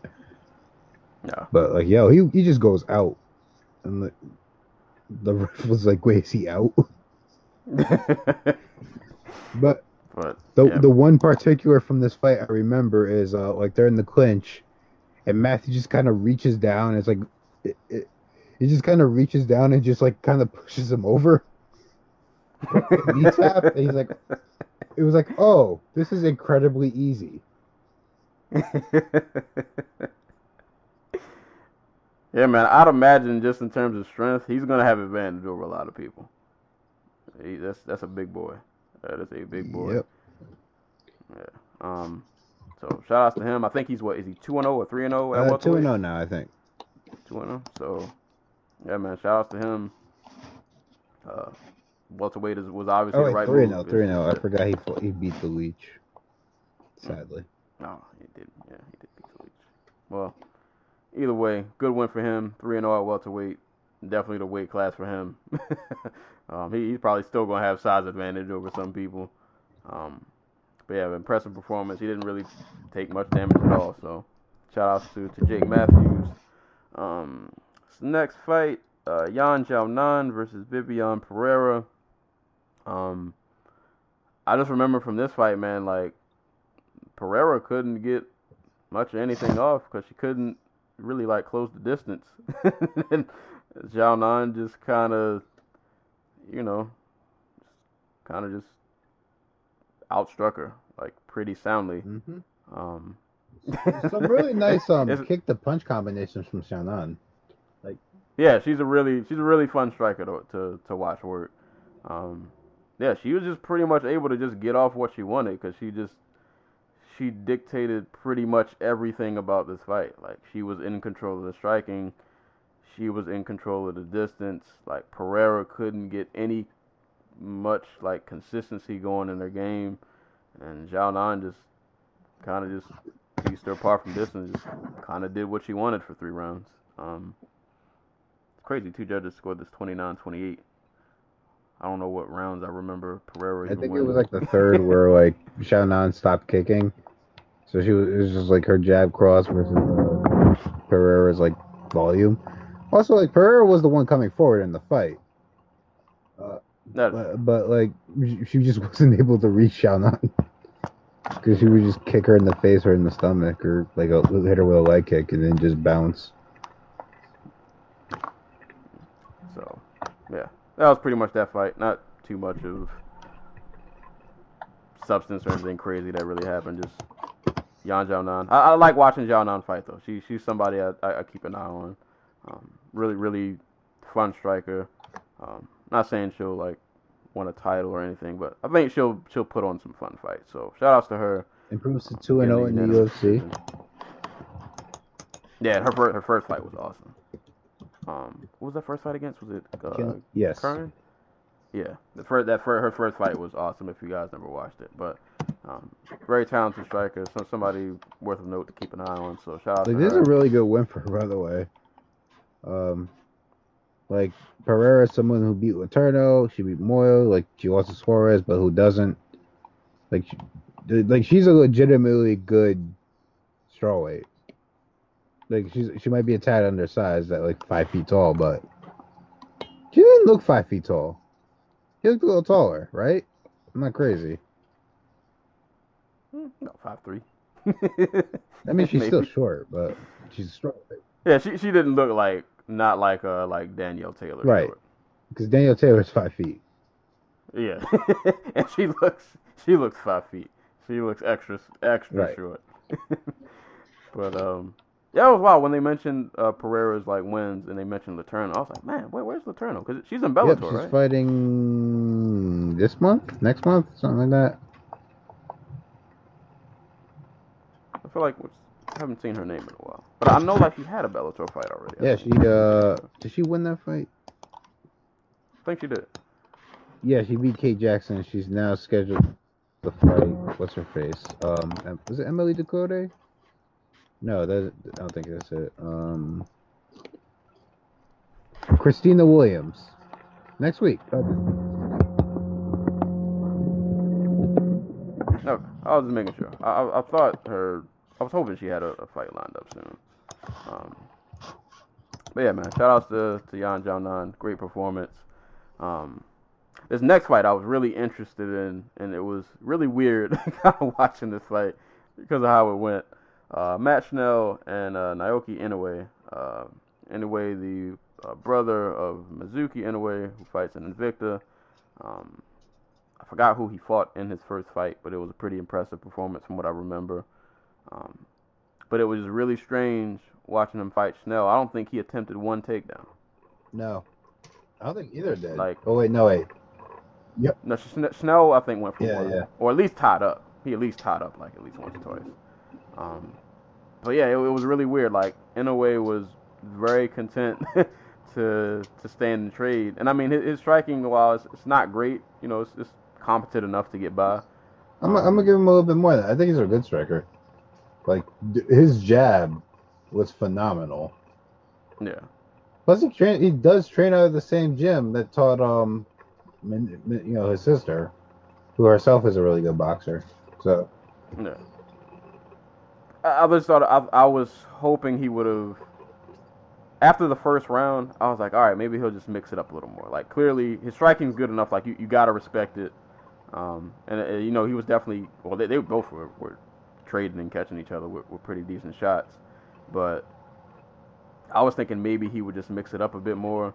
And something told me by like the end of the second round, I was like, I'm gonna get my feelings hurt at the end. Yeah. because it's it's it's too close. Like they're both they're both landing good shots.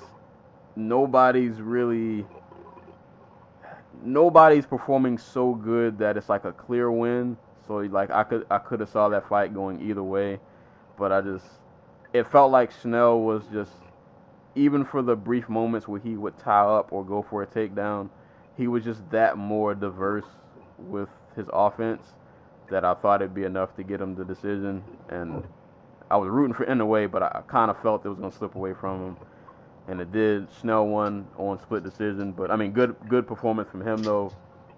Um, like I said, he he mixed it up a bit more. He was a bit more diverse with his offense, um, and it was, it was enough to get him the the the split decision win. So, um, yeah, who was who was Schnell's? yeah Like I remember his name, but I like don't remember. unless he got beat up by like Deiveson Figueiredo or something like that. I could be wrong. I mean, I probably am. Uh, oh, he beat Marco Antonio Beltran.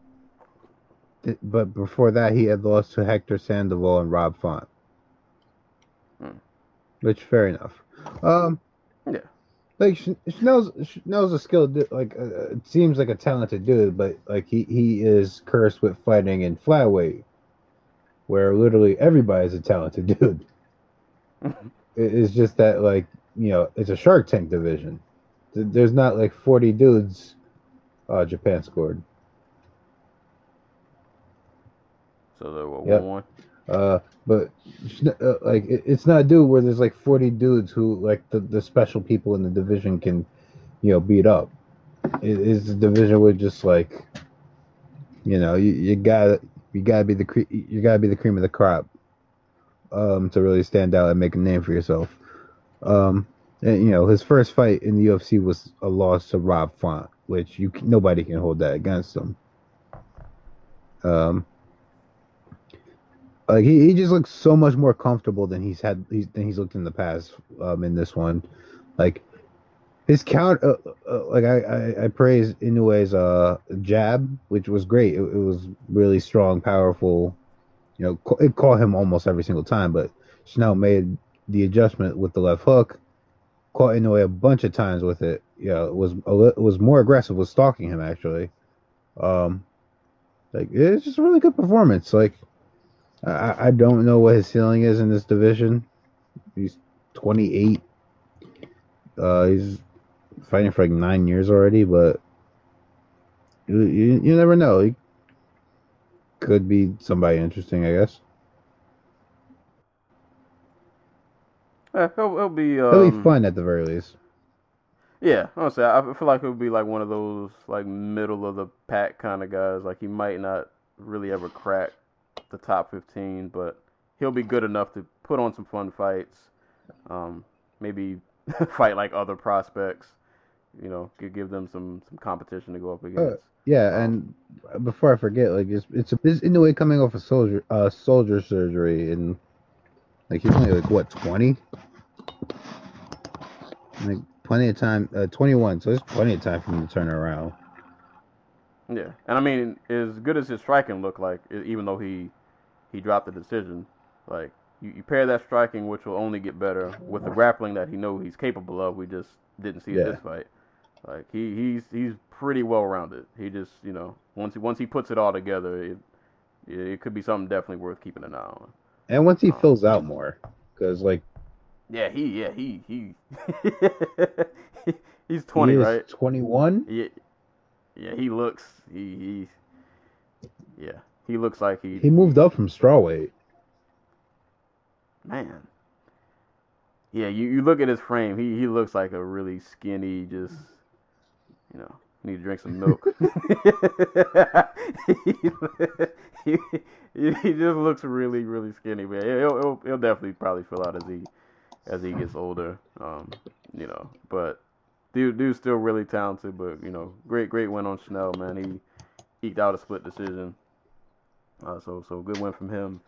Uh, this next fight, uh, Ulka Sasaki and Jenel Lausa.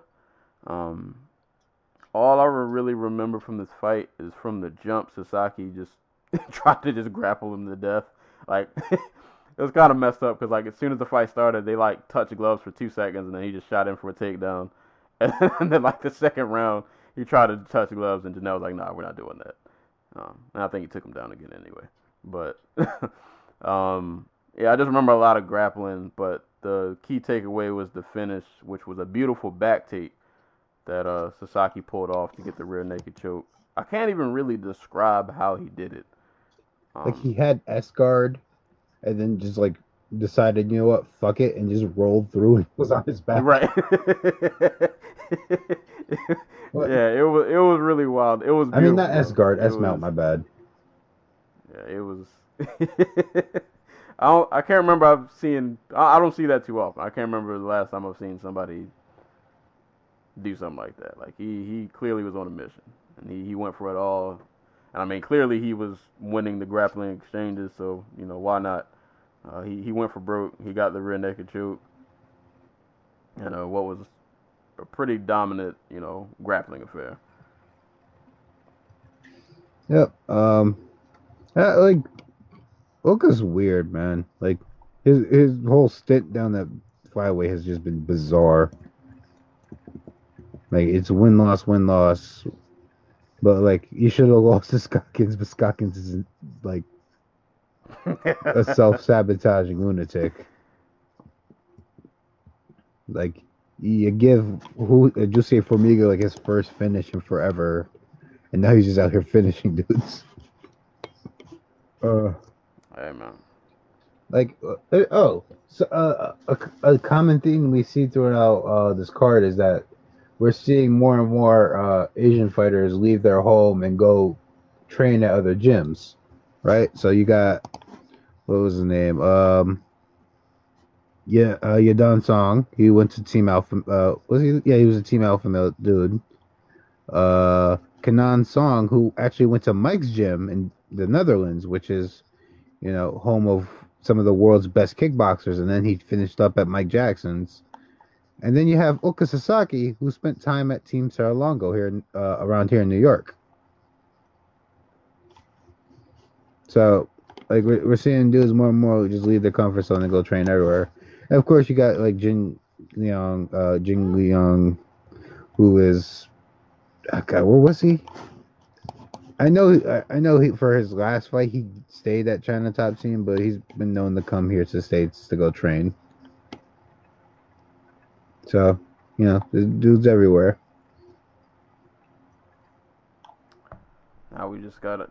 Actually, I meant to bring that up earlier. Is, is OSP still at like his Yep. home gym? in Tennessee. I want to say one of the girls who tried out for TUF, the the, the most recent edition of TUF. She is um she trains with OSP. Dude, is he's, he's loyal to the death. I'll give him that. Dude, if he, if this is a dude who left like five years ago, we'd be talking about him as a contender. Yeah, like he, he, he has, especially in 205. Like it, it, he's up there. Like he, he's not too far from the pitcher even right now. Like he, he's, he's, he's in the mix. He just needs to get like a consistent streak going. But yeah, like if he, if he was at a better gym and they could hone in all of the talent that he has, no doubt he'd be fighting for a title. Not saying he would win, but he, he'd be up there. He'd be right up there in the mix. Or maybe he would fail out because this is just the way he was always meant to fight. We will never know. But then again, he'd still be strong as shit. yeah, yeah. Power, power doesn't really Like- leave. Uh, like OSP is like one of those dudes who's just like immune to martial arts. You know what I mean? Like, like you could be like the best fighter in the world, and there's just gonna be that one dude out there who's just gonna be like, nah, fuck that shit. yeah, that made me think of like the really old like martial arts flicks, and they would bring in the one random American villain who was the only person in the movie who didn't speak Chinese, and he was just like big, stupid, strong guy for Yeah. no reason. Like, like- like, you're just gonna get the dudes like Derrick Lewis who you just can't choke. He doesn't have Right. a neck. You're gonna get the dudes you just can't knock out, and they're just always going to be in the fight, like Roy Nelson.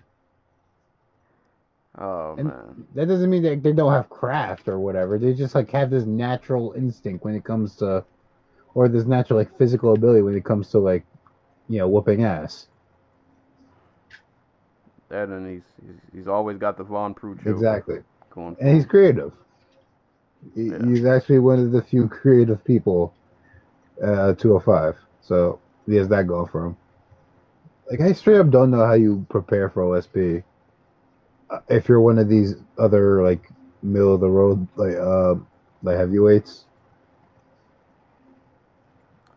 yeah, he um. like do you just practice not grabbing his head? you definitely don't want to get put on your back.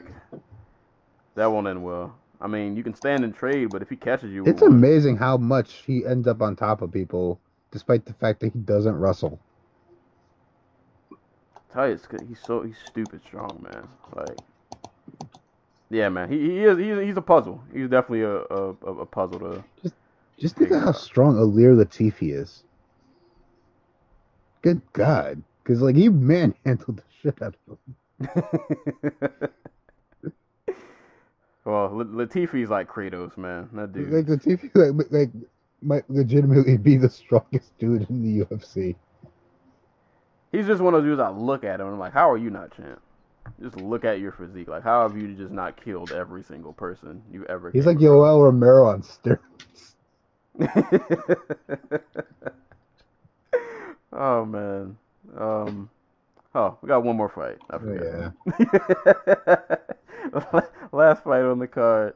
Uh, Ji Yeon Kim and uh, Melinda Fabian. Um, I don't remember a lot of this fight in detail. I don't remember any of it. So we're, I, I just remember Kim throwing some pretty hard. This was another fight. From what I remember, it was pretty much just like a boxing match.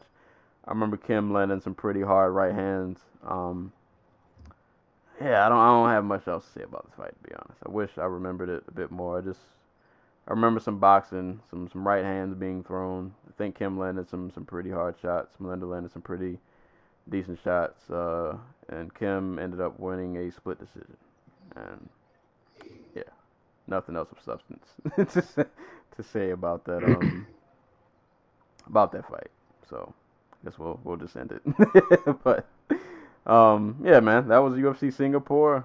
Um like I said, overall there there there were good moments on this card. It's just that I don't know, like outside of I don't know, like it wasn't like a lot of substance going on. Like maybe like future meaning for a lot of these fights, other than all right, Leon Edwards beat Cerrone, so I, I guess he puts himself up there now. We'll see what happens with him next. You know, we we were excited for Yan's debut, so that came and that you know went the way we we hoped it would. Like- Um, the way I would describe this card is, if you look at the prelims, except besides the Jake Matthews fight, like these would be like, the if every single one of these prelims feels like one of those prelims where like, okay, there's a card coming up and it has like a bunch of big names at the top, but you're like secretly you're like one of the three or four people excited for like one of those fight pass prelims. This is like a, a whole fight. Pa- this is like a whole eight fights where it's all exactly like that. Yeah. so, if you're a hardcore, you know, there were there were some names on this card that caught your eye that you were interested in. But if you're just a casual, um, I mean, I would still encourage you to watch the fights because, like I said, the, the fight had definitely had good moments. There were good performances, but in terms of like names and star power, there was not a ton on this card probably for you. you Right. would- But if you, if you're just looking for some good old fashioned violence, Yeah. Why not? I mean, and if you got Fight Pass, exactly. Like if you have fight pass, go. Maybe skip like the first fight because I don't remember it. Um, but like the the whole end of the the the prelims were just violent as crap. Yeah, everything from Jake Matthews. Eh, you know what? No, I, I like Xiaonan too. I'll say everything from Xiaonan up would be worth a watch. Yep. No diss to anybody Like else. the, you know the only uh, the only well, yeah, yeah. It's a good. It's it's a fun card. Yeah, it, it, it was, it was a, decent. card. It was fun decent. card devoid of consequence. Except for whoever Right. loses their job. Which, yeah, well, we'll see. I mean, nobody gets cut nowadays. It's okay. Yeah, they get re- released or just contracts just don't get re-signed. Um, all right, real quick, because we're not doing too terrible on time. Um, I want I want to revisit a convo real quick. Oh, all right, revisit one and start a new one. So like the last time we recorded, which was however long ago. Oh no, this wasn't when we recorded. This was in our group chat. so uh, we made a comment about uh, Whittaker there was some comment made Whittaker having the best um what, what, what did we say? He had like the best I guess record in terms of like strength of competition in middleweight Yes. history. So we debated uh we we talked about him and Anderson Silva. So I'm gonna read back on mine and I'm gonna get edge I'm gonna give Anderson Silva a slight edge. But that's not even the reason the point of the conversation. That conversation made me think of something else. Um and I have no answer for what I'm about to ask you. I didn't take the time to think about this, but it just made me think. Who who who in lightweight is that equivalent? Who who has the hardest? Who has the hardest? Who's had the hardest schedule in lightweight, and and who would be considered the goat lightweight? Like if MMA died today, there was no more fighting. We had to pick a greatest of all time. Who, who's the greatest lightweight? It, it, well, those could be two different questions. because if you're if we're gonna go um like for example, I don't think Dan Henderson's a better fighter than Anderson Silva, but he sure as shit has had a harder re- like you know a, a harder Yeah, of strength of schedule. schedule. Yeah, no question. So Yeah. like um like uh, people still say BJ, and I, I I'm not feeling that. Like I get why they say BJ. let's do let's do strength of All schedule. right, strength of schedule. Who who's fought the hardest, pe- the the, the most competition, Uh, or the toughest competition? toughest competition. Well, it wouldn't be any of the dudes at the top of the division right now, believe it or not. Uh, so let's see. Let's go back. Because off top of my head, and this is strictly just from memory, the the first two names that popped in my head were RDA and and Frankie. Okay. Uh, all right. So RDA has at lightweight Tony Fergs, Eddie Alvarez, Don Cerrone, Pettis, Nate Diaz, Benson Henderson, Khabib Nurmagomedov, Don Cerrone again, uh, Clay Guida, Tyson Griffin, Jeremy Stephens. Uh, it's pretty damn hard. Yeah, it's, pretty solid. Not, uh, not bad. Um, who was Frankie? It was like Bendo, Yeah, Bendo Bendo twice, Terminator three BJ times. twice. Hmm. Tyson Griffin. All right, hold up. Uh, let me check. I just want to make sure on this one. One, two, three. Uh, Eddie Alvarez will be up there. Oh yeah. Gaethje, Poirier, McGregor, RDA, Pettis, uh, Melendez, Cerrone, Chandler. Oh, he might have it. Uh, if you look in terms of like accolades, he's fought champs from like every. Aoki twice. I want to say. Mm. Uh, Chandler twice then. Uh, Kikuno when that meant something. Uh, Kawajiri when that meant something. Joachim Hansen when that meant something. The only guy he didn't fight was Brooks in Bellator. That'd be the only, you know, back when that meant something. like, and, like, uh, th- like thinking about like his era in the UFC. Like, I guess the only dude you could say he didn't fight was like Bendo. yeah, he might have strength. Uh, well, I guess it's Fergs, Khabib, and Khabib too, but he fought McGregor. Mm. yeah, he might he might win strength of schedule. It's like him, RDA. Um, who, who, who am I thinking? Who else? Uh, like it's really weird because like I, I think Khabib and Tony are like the two best in terms of like skill to ever be a lightweight. But at the same time, I don't think they have the strength to schedule because they're always hurt. Yeah, you know what I mean? Like Khabib has RDA, uh, Johnson, Tibau, Barboza, like Iaquinta, like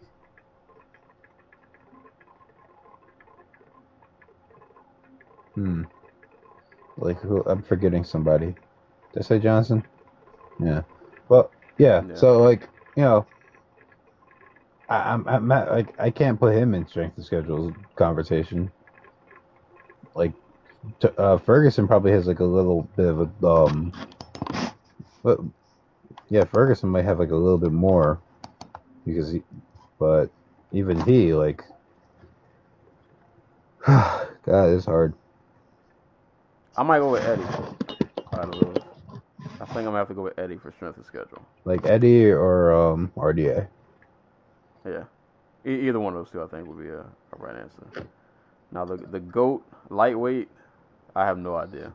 I would have to do so much research and and rewatch a lot of performances that I haven't watched in a while. I if a couple of years ago, if somebody would have said BJ, maybe I, I might have rolled with it.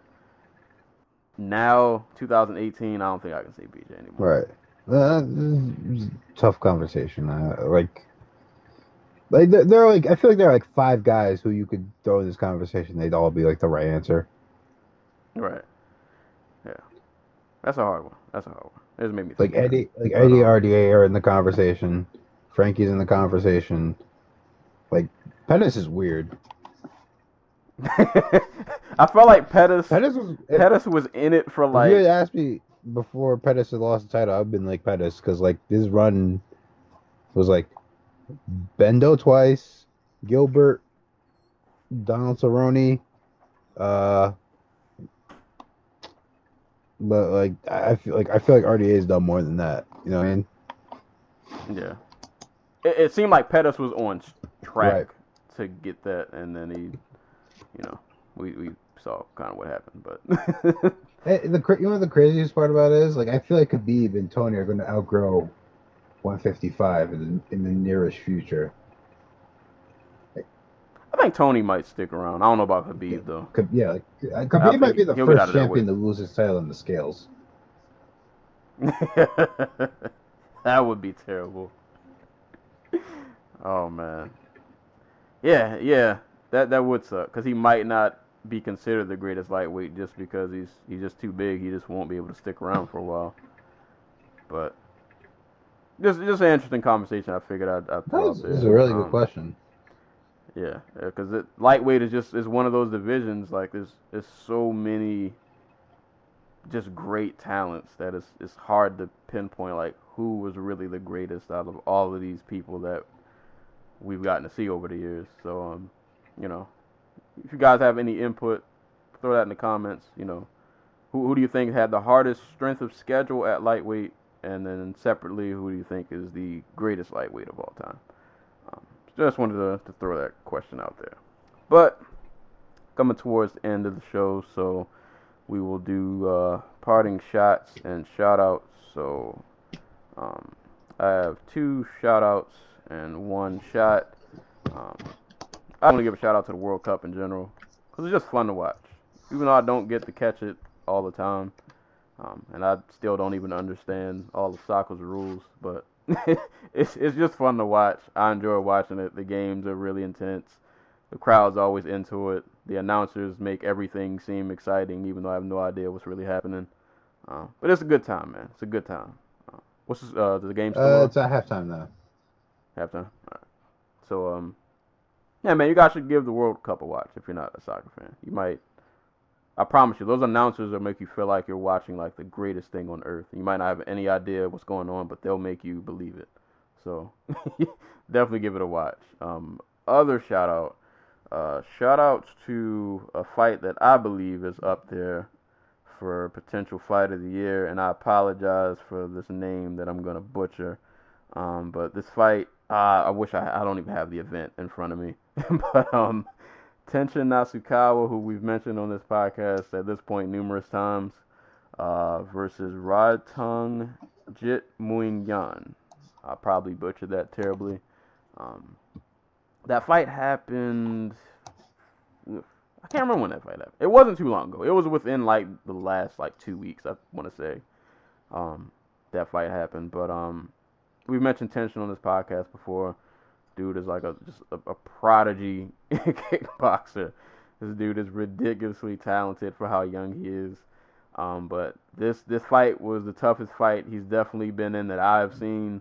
Um, it ended up going to a bonus round in which uh, Tenshin won. I, I, don't, I don't know if they call it overtime, but uh, he, he won the bonus round, so he won the fight. But um, in my opinion, off of the one time that I watched it, I thought Rodtang actually won in regulation.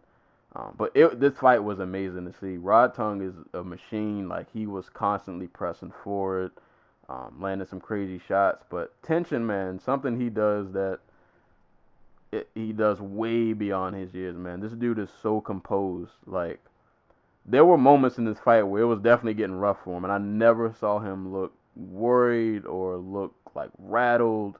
Like his head was completely in the fight the entire time. Um, but it was a wild back and forth fight, man. Both of these dudes were throwing heat, landing really good shots. It, it was an amazing kickboxing fight. Um, if you guys, it might still be on YouTube. I, I, I got a chance to watch on YouTube. I don't know if the video has been taken down, but um, if you get a chance to watch it, man, Tenshin Nasukawa, Rodtang, that's R O D T U N G. Just type in uh, Tenshin Nasukawa versus Rodtang. It'll hopefully pop up the video's still out there. But um, amazing, amazing fight, man. Definitely gonna be up there for fight of the year for me. So shout outs to both of those gentlemen. I definitely hope they run that fight back because it was it was razor close. Um, but yeah, sh- shout outs to, to those two. Um, but parting shot, man. We're gonna take a trip over to the NBA draft. Um, you know, NBA draft went down. I can't remember what day it was, but if you're an NBA fan, you probably watched it. Or if not, I'll give you some fill-ins. Um, but uh, we ain't gonna talk about the whole NBA draft. We're gonna put the spotlight on the uh, Philadelphia 76ers. Um, so Philadelphia 76ers um, drafted uh, Mikal, or I don't know if it's Michael Bridges, um, who I want to say played at Villanova. I think. Yes. Um, that- Yes, who yeah, who played at uh, Villanova. And the reason this is important is Villanova is a school in uh, the state of Pennsylvania, which obviously is where Philly is. So him getting drafted was just a great story. He played in Philly. His mom actually works for the Philadelphia 76ers organization. They had her at the draft. They interviewed her like when he got picked. It was such a great story. Like, you know, you, your son gets drafted to your team and everybody's all happy and everything seems great. You, you bring her on camera and all this hoorah. And 30 minutes later, this kid gets traded to the Phoenix Suns for Isaiah Smith uh, and an unprotected first round pick in 2021. So, um, shot to the Philadelphia 76ers. Like, and I, I get it. Like, trades always happen on draft night. Like, that, that's not even what I'm mad about. But, like, why you bring the mom on camera? We make it such this wholesome, great family moment, and then you just throw the whole thing away 30 minutes later. And you trade him to the other side of the country to a team that's been rebuilding since like forever. Um, it, it and I don't know the details. Like I don't know if they knew beforehand if this trade was gonna happen or if it just happened to have been one of those spur of the moment things. But it just it I don't know, man. It it just it seemed pretty bad. Like you you guys made such a good moment out of it, and then it the whole moment just didn't matter. Like literally 30 minutes later, you just shipped the kid off to uh, the other side of the country to the the Phoenix Suns of all teams. Um, which I don't know. Shout out to them. They got DeAndre Ayton. Him and Devin Booker will be a, a fun combo to watch in the future. But yeah, shout out to y'all, man. Why y'all do him like that? That was pretty. That was pretty grimy, man. You, you you ruined that kid. That was a really good family moment that just kind of got ruined. I mean, it lasted a good 20 minutes. Yeah. it, lasted 20 minutes. You know, it was a feel good story for that brief time, and then that was it. But shot, part, you know, shot just empty the whole clip on Philly. And you guys have been having a lot of blunders lately with the whole scandal with uh, soul boy Colangelo. Now you got this. You know, it's not a good look, man. Not a good look. Um, that's all I got for my uh, parting shots and shout outs. Uh, no, I had this whole rant, whatever, prepared, but I don't got the energy for it no more. Let me just throw a shot at the UFC and Greg Hardy, because fuck them. Because that's a thing now. Yeah. Yeah. So, you know, You see, he injured himself in the Arena Football League. that's called karma.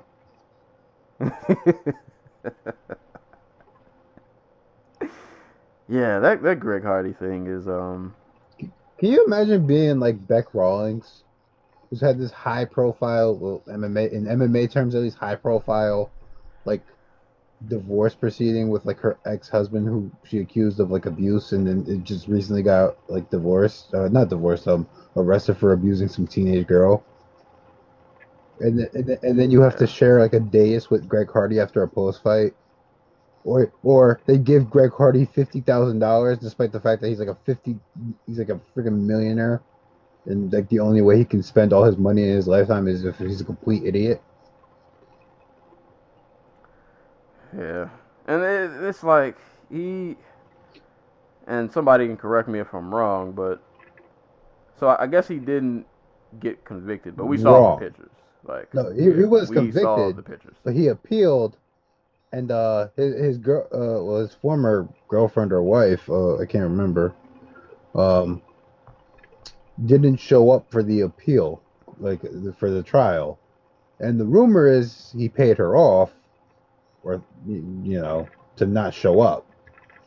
So that's how he got off. And also, by the way, this isn't his second chance. This is like his third or fourth chance. Yeah, and I can say as a Cowboys fan because he played for us, he's been he, he's been a problem like the entire time he was with the Cowboys. Like him playing for the Cowboys was like his third chance. Right. So, So- we're talking uh, like this man played a, a whole season of football after all this stuff happened with his ex. Yeah. And he did the reason he's not in the league is not because of that. The reason he's not in the league is because he was a bad teammate and a distraction with baggage. Yeah, and and and to my knowledge, at least from what I've seen, he's never. I mean, I, I get it, it's probably like his PR people, but he's he's never like apologized. or, Zero like remorse. really, yeah. Like when when they interviewed him after the um, uh, not interviewed him, but um, you know, like before the the contender series fights, like they do like the random like profile shots and like short video, you get to see like their background and all that. He just said like, "Oh, I had some demons, blah blah blah." Like demons, that's what we're gonna Right. call this. Like it's a lot more like we we re- regardless how the trial went, we saw the pictures. Like it was bad. It was really bad. Um, but I- I- like I said, I had this whole like I was gonna get all emotional. Uh, I'm just kind of between this and you know the other guy, fuck, uh, uh, triple X. I just don't got the energy for this week. ah, that's a whole. Yeah, like I'm not, I'm not, I'm not with it right now. So just, just, just leave it off at you know, fuck them. I, I, I I was gonna have a triple X convo on like an album review podcast, but to be honest, like I Did- I didn't listen to his music. much I remember, I remember, I made you listen to one of his songs. Oh yeah, that, that was it. I, I listened. I think I listened to like that album you sent me because like all the songs were like two minutes, and I just I didn't want to go back and listen to it. Like I, was just really indifferent towards him. So I mean, like, and I don't. You no, I'm leaving it alone. I don't want to make this a whole nother conversation because this could go a whole nother way. We'll be here for another Good, hour. his, his fans might show up at your job. y'all gotta stop comparing this man to Tupac, man. I don't know if some of y'all are just trolling, but we gotta cut that out. We gotta cut that out, man. Y'all, y'all need to, uh, y'all need therapy, and Jesus. But uh, you know, uh, I want to be positive. So, um, shouts to Mexico. The, uh, they they are fucking killing it in the World Cup. They they beat Germany. Uh, they beat that other team yesterday, whose name I forget. Uh, wait, I know this. Mexico, Oh, I was gonna say Tanzania. South Korea. So, was So they are all but guaranteed to go to the next round. Um, they have a game this Wednesday against Sweden. But by the time y'all hear this, this my episode might be out already. Uh, the, the game might be over already. So whatever. But you know, shouts to Mexico. They're they're just killing it. I don't know if anybody expected them to beat Germany, but they did. For those who don't know, Germany won the last World Cup, and that actually who like uh the New Jersey's governor bet twenty dollars would, you know, win the World Cup this year. So, yeah, fun times. Uh, Matter of fact, shouts to all the upsets from this year's uh, World Cup. There's been a lot of them actually. It's been it's been fun. It's been like I said, I don't, I don't really know many soccer players, but it just seemed really fun. Like everything just seems fun. I, I feel like I got invited to like this cool kids club, and I'm just This is the group, world's biggest party. It is. It- it- it's just- it literally cool is. to see everybody just like enjoying themselves. Right. I haven't seen like people get too. Uh, I hope. I hope we don't get any ugly incidents out of that. But yeah, like I haven't seen people get too out of control. Haven't seen nationalism be. You know, I haven't seen it get too wild. I, mean, I I haven't seen them firebomb the field yet. I'm waiting for. I'm waiting for that because that apparently happens a lot. you know, it's it's been pretty. It's been pretty cool so far. So yeah, man, it, it literally is like a big party. It's it's a big. It's a, it's a big party. Everybody's in, invited. It's, it's it's a fun time. So you know, c- come come I, enjoy. mean, it. I haven't heard of anybody getting stabbed either. Doesn't mean it didn't happen though. we're, for the sake of good vibes, we're gonna act like it didn't, and hopefully the real stab victim isn't listening if it happened. they're I mean, it's in Russia. They probably can't understand us. There we go. Or it's in Egypt. Oh, where we're banned. right. oh, last shout out. Um, I listened to a two-hour album over the course of two days. Kamasi Washington, Heaven and Earth. If anybody out there likes jazz music, it's a phenomenal album. But keep in mind, it's two hours long. It's a double disc. It's a lot. like Scorpion? but it's. Oh Lord, yeah, that's apparently apparently a double disc, and he's gonna be taking shots at Kanye and like I guess Push. I don't, I don't know how to. Why's your album named Scorpion? Like, hmm, Because that's like I, I, I don't even know. Because he is, is he a Scorpio? Is that what this is? I don't know. I, I thought it meant like he this, this album's supposed to be a little more vicious, like a little more. See, I don't think vicious when I think Scorpion. I think like you know those trash, those trashy romance novels. Like, that- that's what that name like it, like. That- that's Oh, what man. I think. Drake would definitely be a part of a trashy romance novel. Oh my god, if this was like the early 2000s, he could have his own line. His dating life probably is a trashy romance. I I guarantee. mean, like none of the women who like he's been with like seem to like him anymore. Like Drake just seems insufferable. Drake is definitely leaving you petty answering machine messages when you. I mean, he he makes albums about petty. He has a. Have you heard Hotline Bling?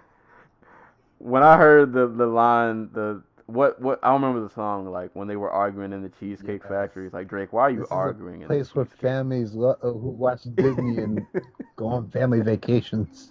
Right. Why are we arguing at the? Why Cheesecake are you Factory? arguing at the Cheesecake Factory, Drake? oh man, Drake Drake Drake's a funny guy. He's a, he's Like, a funny guy. Drake's been like in the popular consciousness for like a decade now. I still don't know anything about him besides he was on Degrassi. I I didn't realize that till like the other day. This is a completely non MMA related end of episode rant, but I don't care.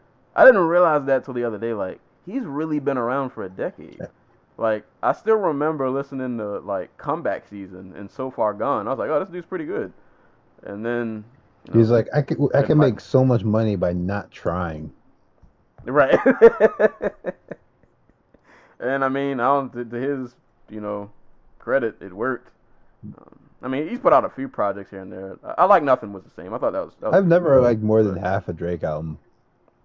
Like, and I didn't like any of these. Like, I, I legitimately hated. Like, matter of fact, I can't say that. What's what's the song of like Drake's best songs nowadays are like when he just straight up like rips, like, not, like the cadences, the like, uh, and his like choruses from other songs.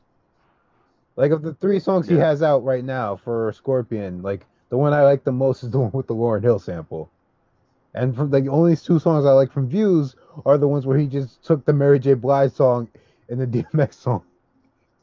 and it was just like added his own words to it. So they're basically like remixes. Yeah, he, and that's the reason I can't like totally ever get behind him because like I know you can do better than this. I know you, it feels like you're just going in the studio and you're just kind of, You're just throwing out whatever, but you know the people will eat it up. God's So, God's like, plan is literally nothing. yeah, without a video, that's that's trash. Like if there was no video attached to that song, I don't think that song does as well as it it has. See, but Drake understands memes. Yeah, he does. I'll give him that. Like he he's a smart dude in terms of like music and marketing and like strategy and, and in that world he he understands it to a T. Um, but yeah, that, that that that's another combo that could go a whole nother another hour. Drake. I ain't did it. Well, somebody got mad at me at work because I told them I never watched Degrassi. I, I watched Degrassi and it was stupid. Did you watch the to tie this back into the MMA episode? Did you watch the MMA episode of Degrassi? Uh, No, no, no, no. I did not know that was a Dude, thing. this was like when this was years after MMA was like a thing. Uh, there, there's an episode where one of them becomes like an MMA fighter. I want to see if I can find it. Oh god. Oh, does that mean well maybe maybe Degrassi was ahead of because MMA wasn't getting shoutouts back then. Yeah, this, this is like not 2012, 2013, Yeah, so they were they were a little ahead of maybe it was 2010. I don't know. Who knows? Time is an illusion. Uh. Lord, Eric Silver is a headliner on an LFA card. yeah. Damn, I can't. Oh wait, no, I can't find it.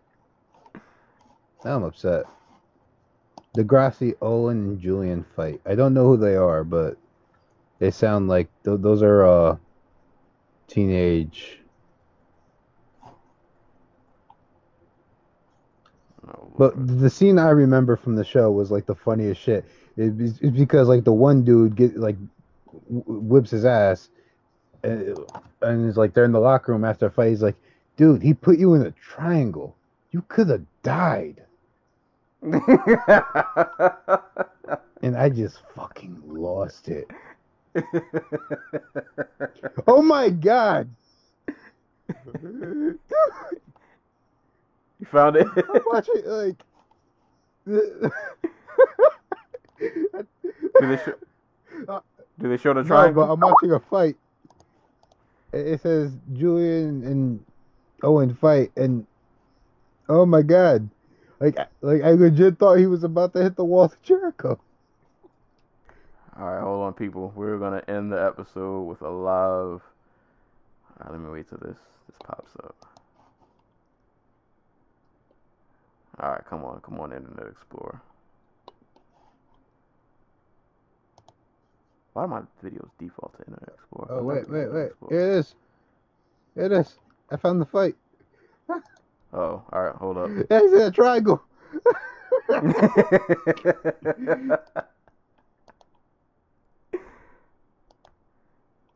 All right, people. See what you I'm waiting got. for this. Do this, Okay. What is this? What kind of fake karate kid? Here's the one where he almost dies because he goes out and everybody gets scared like it never happened on every card ever. Alright, so the clip we're watching is, well, I'm watching is Owen and Julian fight. He literally did almost do a Boston crab. Hey, where did you guys learn that stuff? One of these days, man, we just gotta you, you just gotta watch backyard MMA fights and just commentate over Alright. them. I am so glad I didn't watch Degrassi growing up. Alright, hold on. I'm watching the second video. And then, Like they're literally oh, they're music. literally fighting in like a yeah, park or a back alley with a big fence. oh god, this looks bad. Is this music just for the video or was this on the show?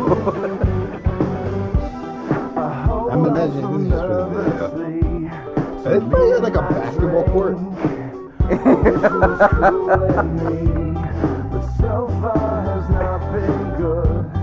Why are you letting him off the hook? Knock him down. oh, hold up. He did a he did a jumping triangle. Why is the one wearing gloves and the other isn't? Oh shit! He did his shoes too. Why does that kid look like MK from Into the Badlands? I hope that's not him. It might be. Look, I, no, that, no, Drake was probably off the show by this point. Oh man, that was um. That looked like a really cheesy '80s martial arts movie. But the bad thing is, I used to watch those all the time. At least those had charm. Yeah, this yeah this was um. This was something else. Anywho, um, that's uh the episode uh, for today, guys. So as always, um, you can listen to uh, us ramble on YouTube, SoundCloud, iTunes. Your iTunes, please rate, subscribe. Most importantly, leave a review. It will help out a lot. Um, send questions to Dojo Talk Podcast at yahoo.com. You can hit us up on Facebook at the Dojo Talk Facebook page. Follow me on Twitter at Serial Sensei. And um, yeah, pretty much all we got for today. So as always, anytime people are being punched and or kicked in the face, we will be there to talk about it. So until next time, we will catch you guys later.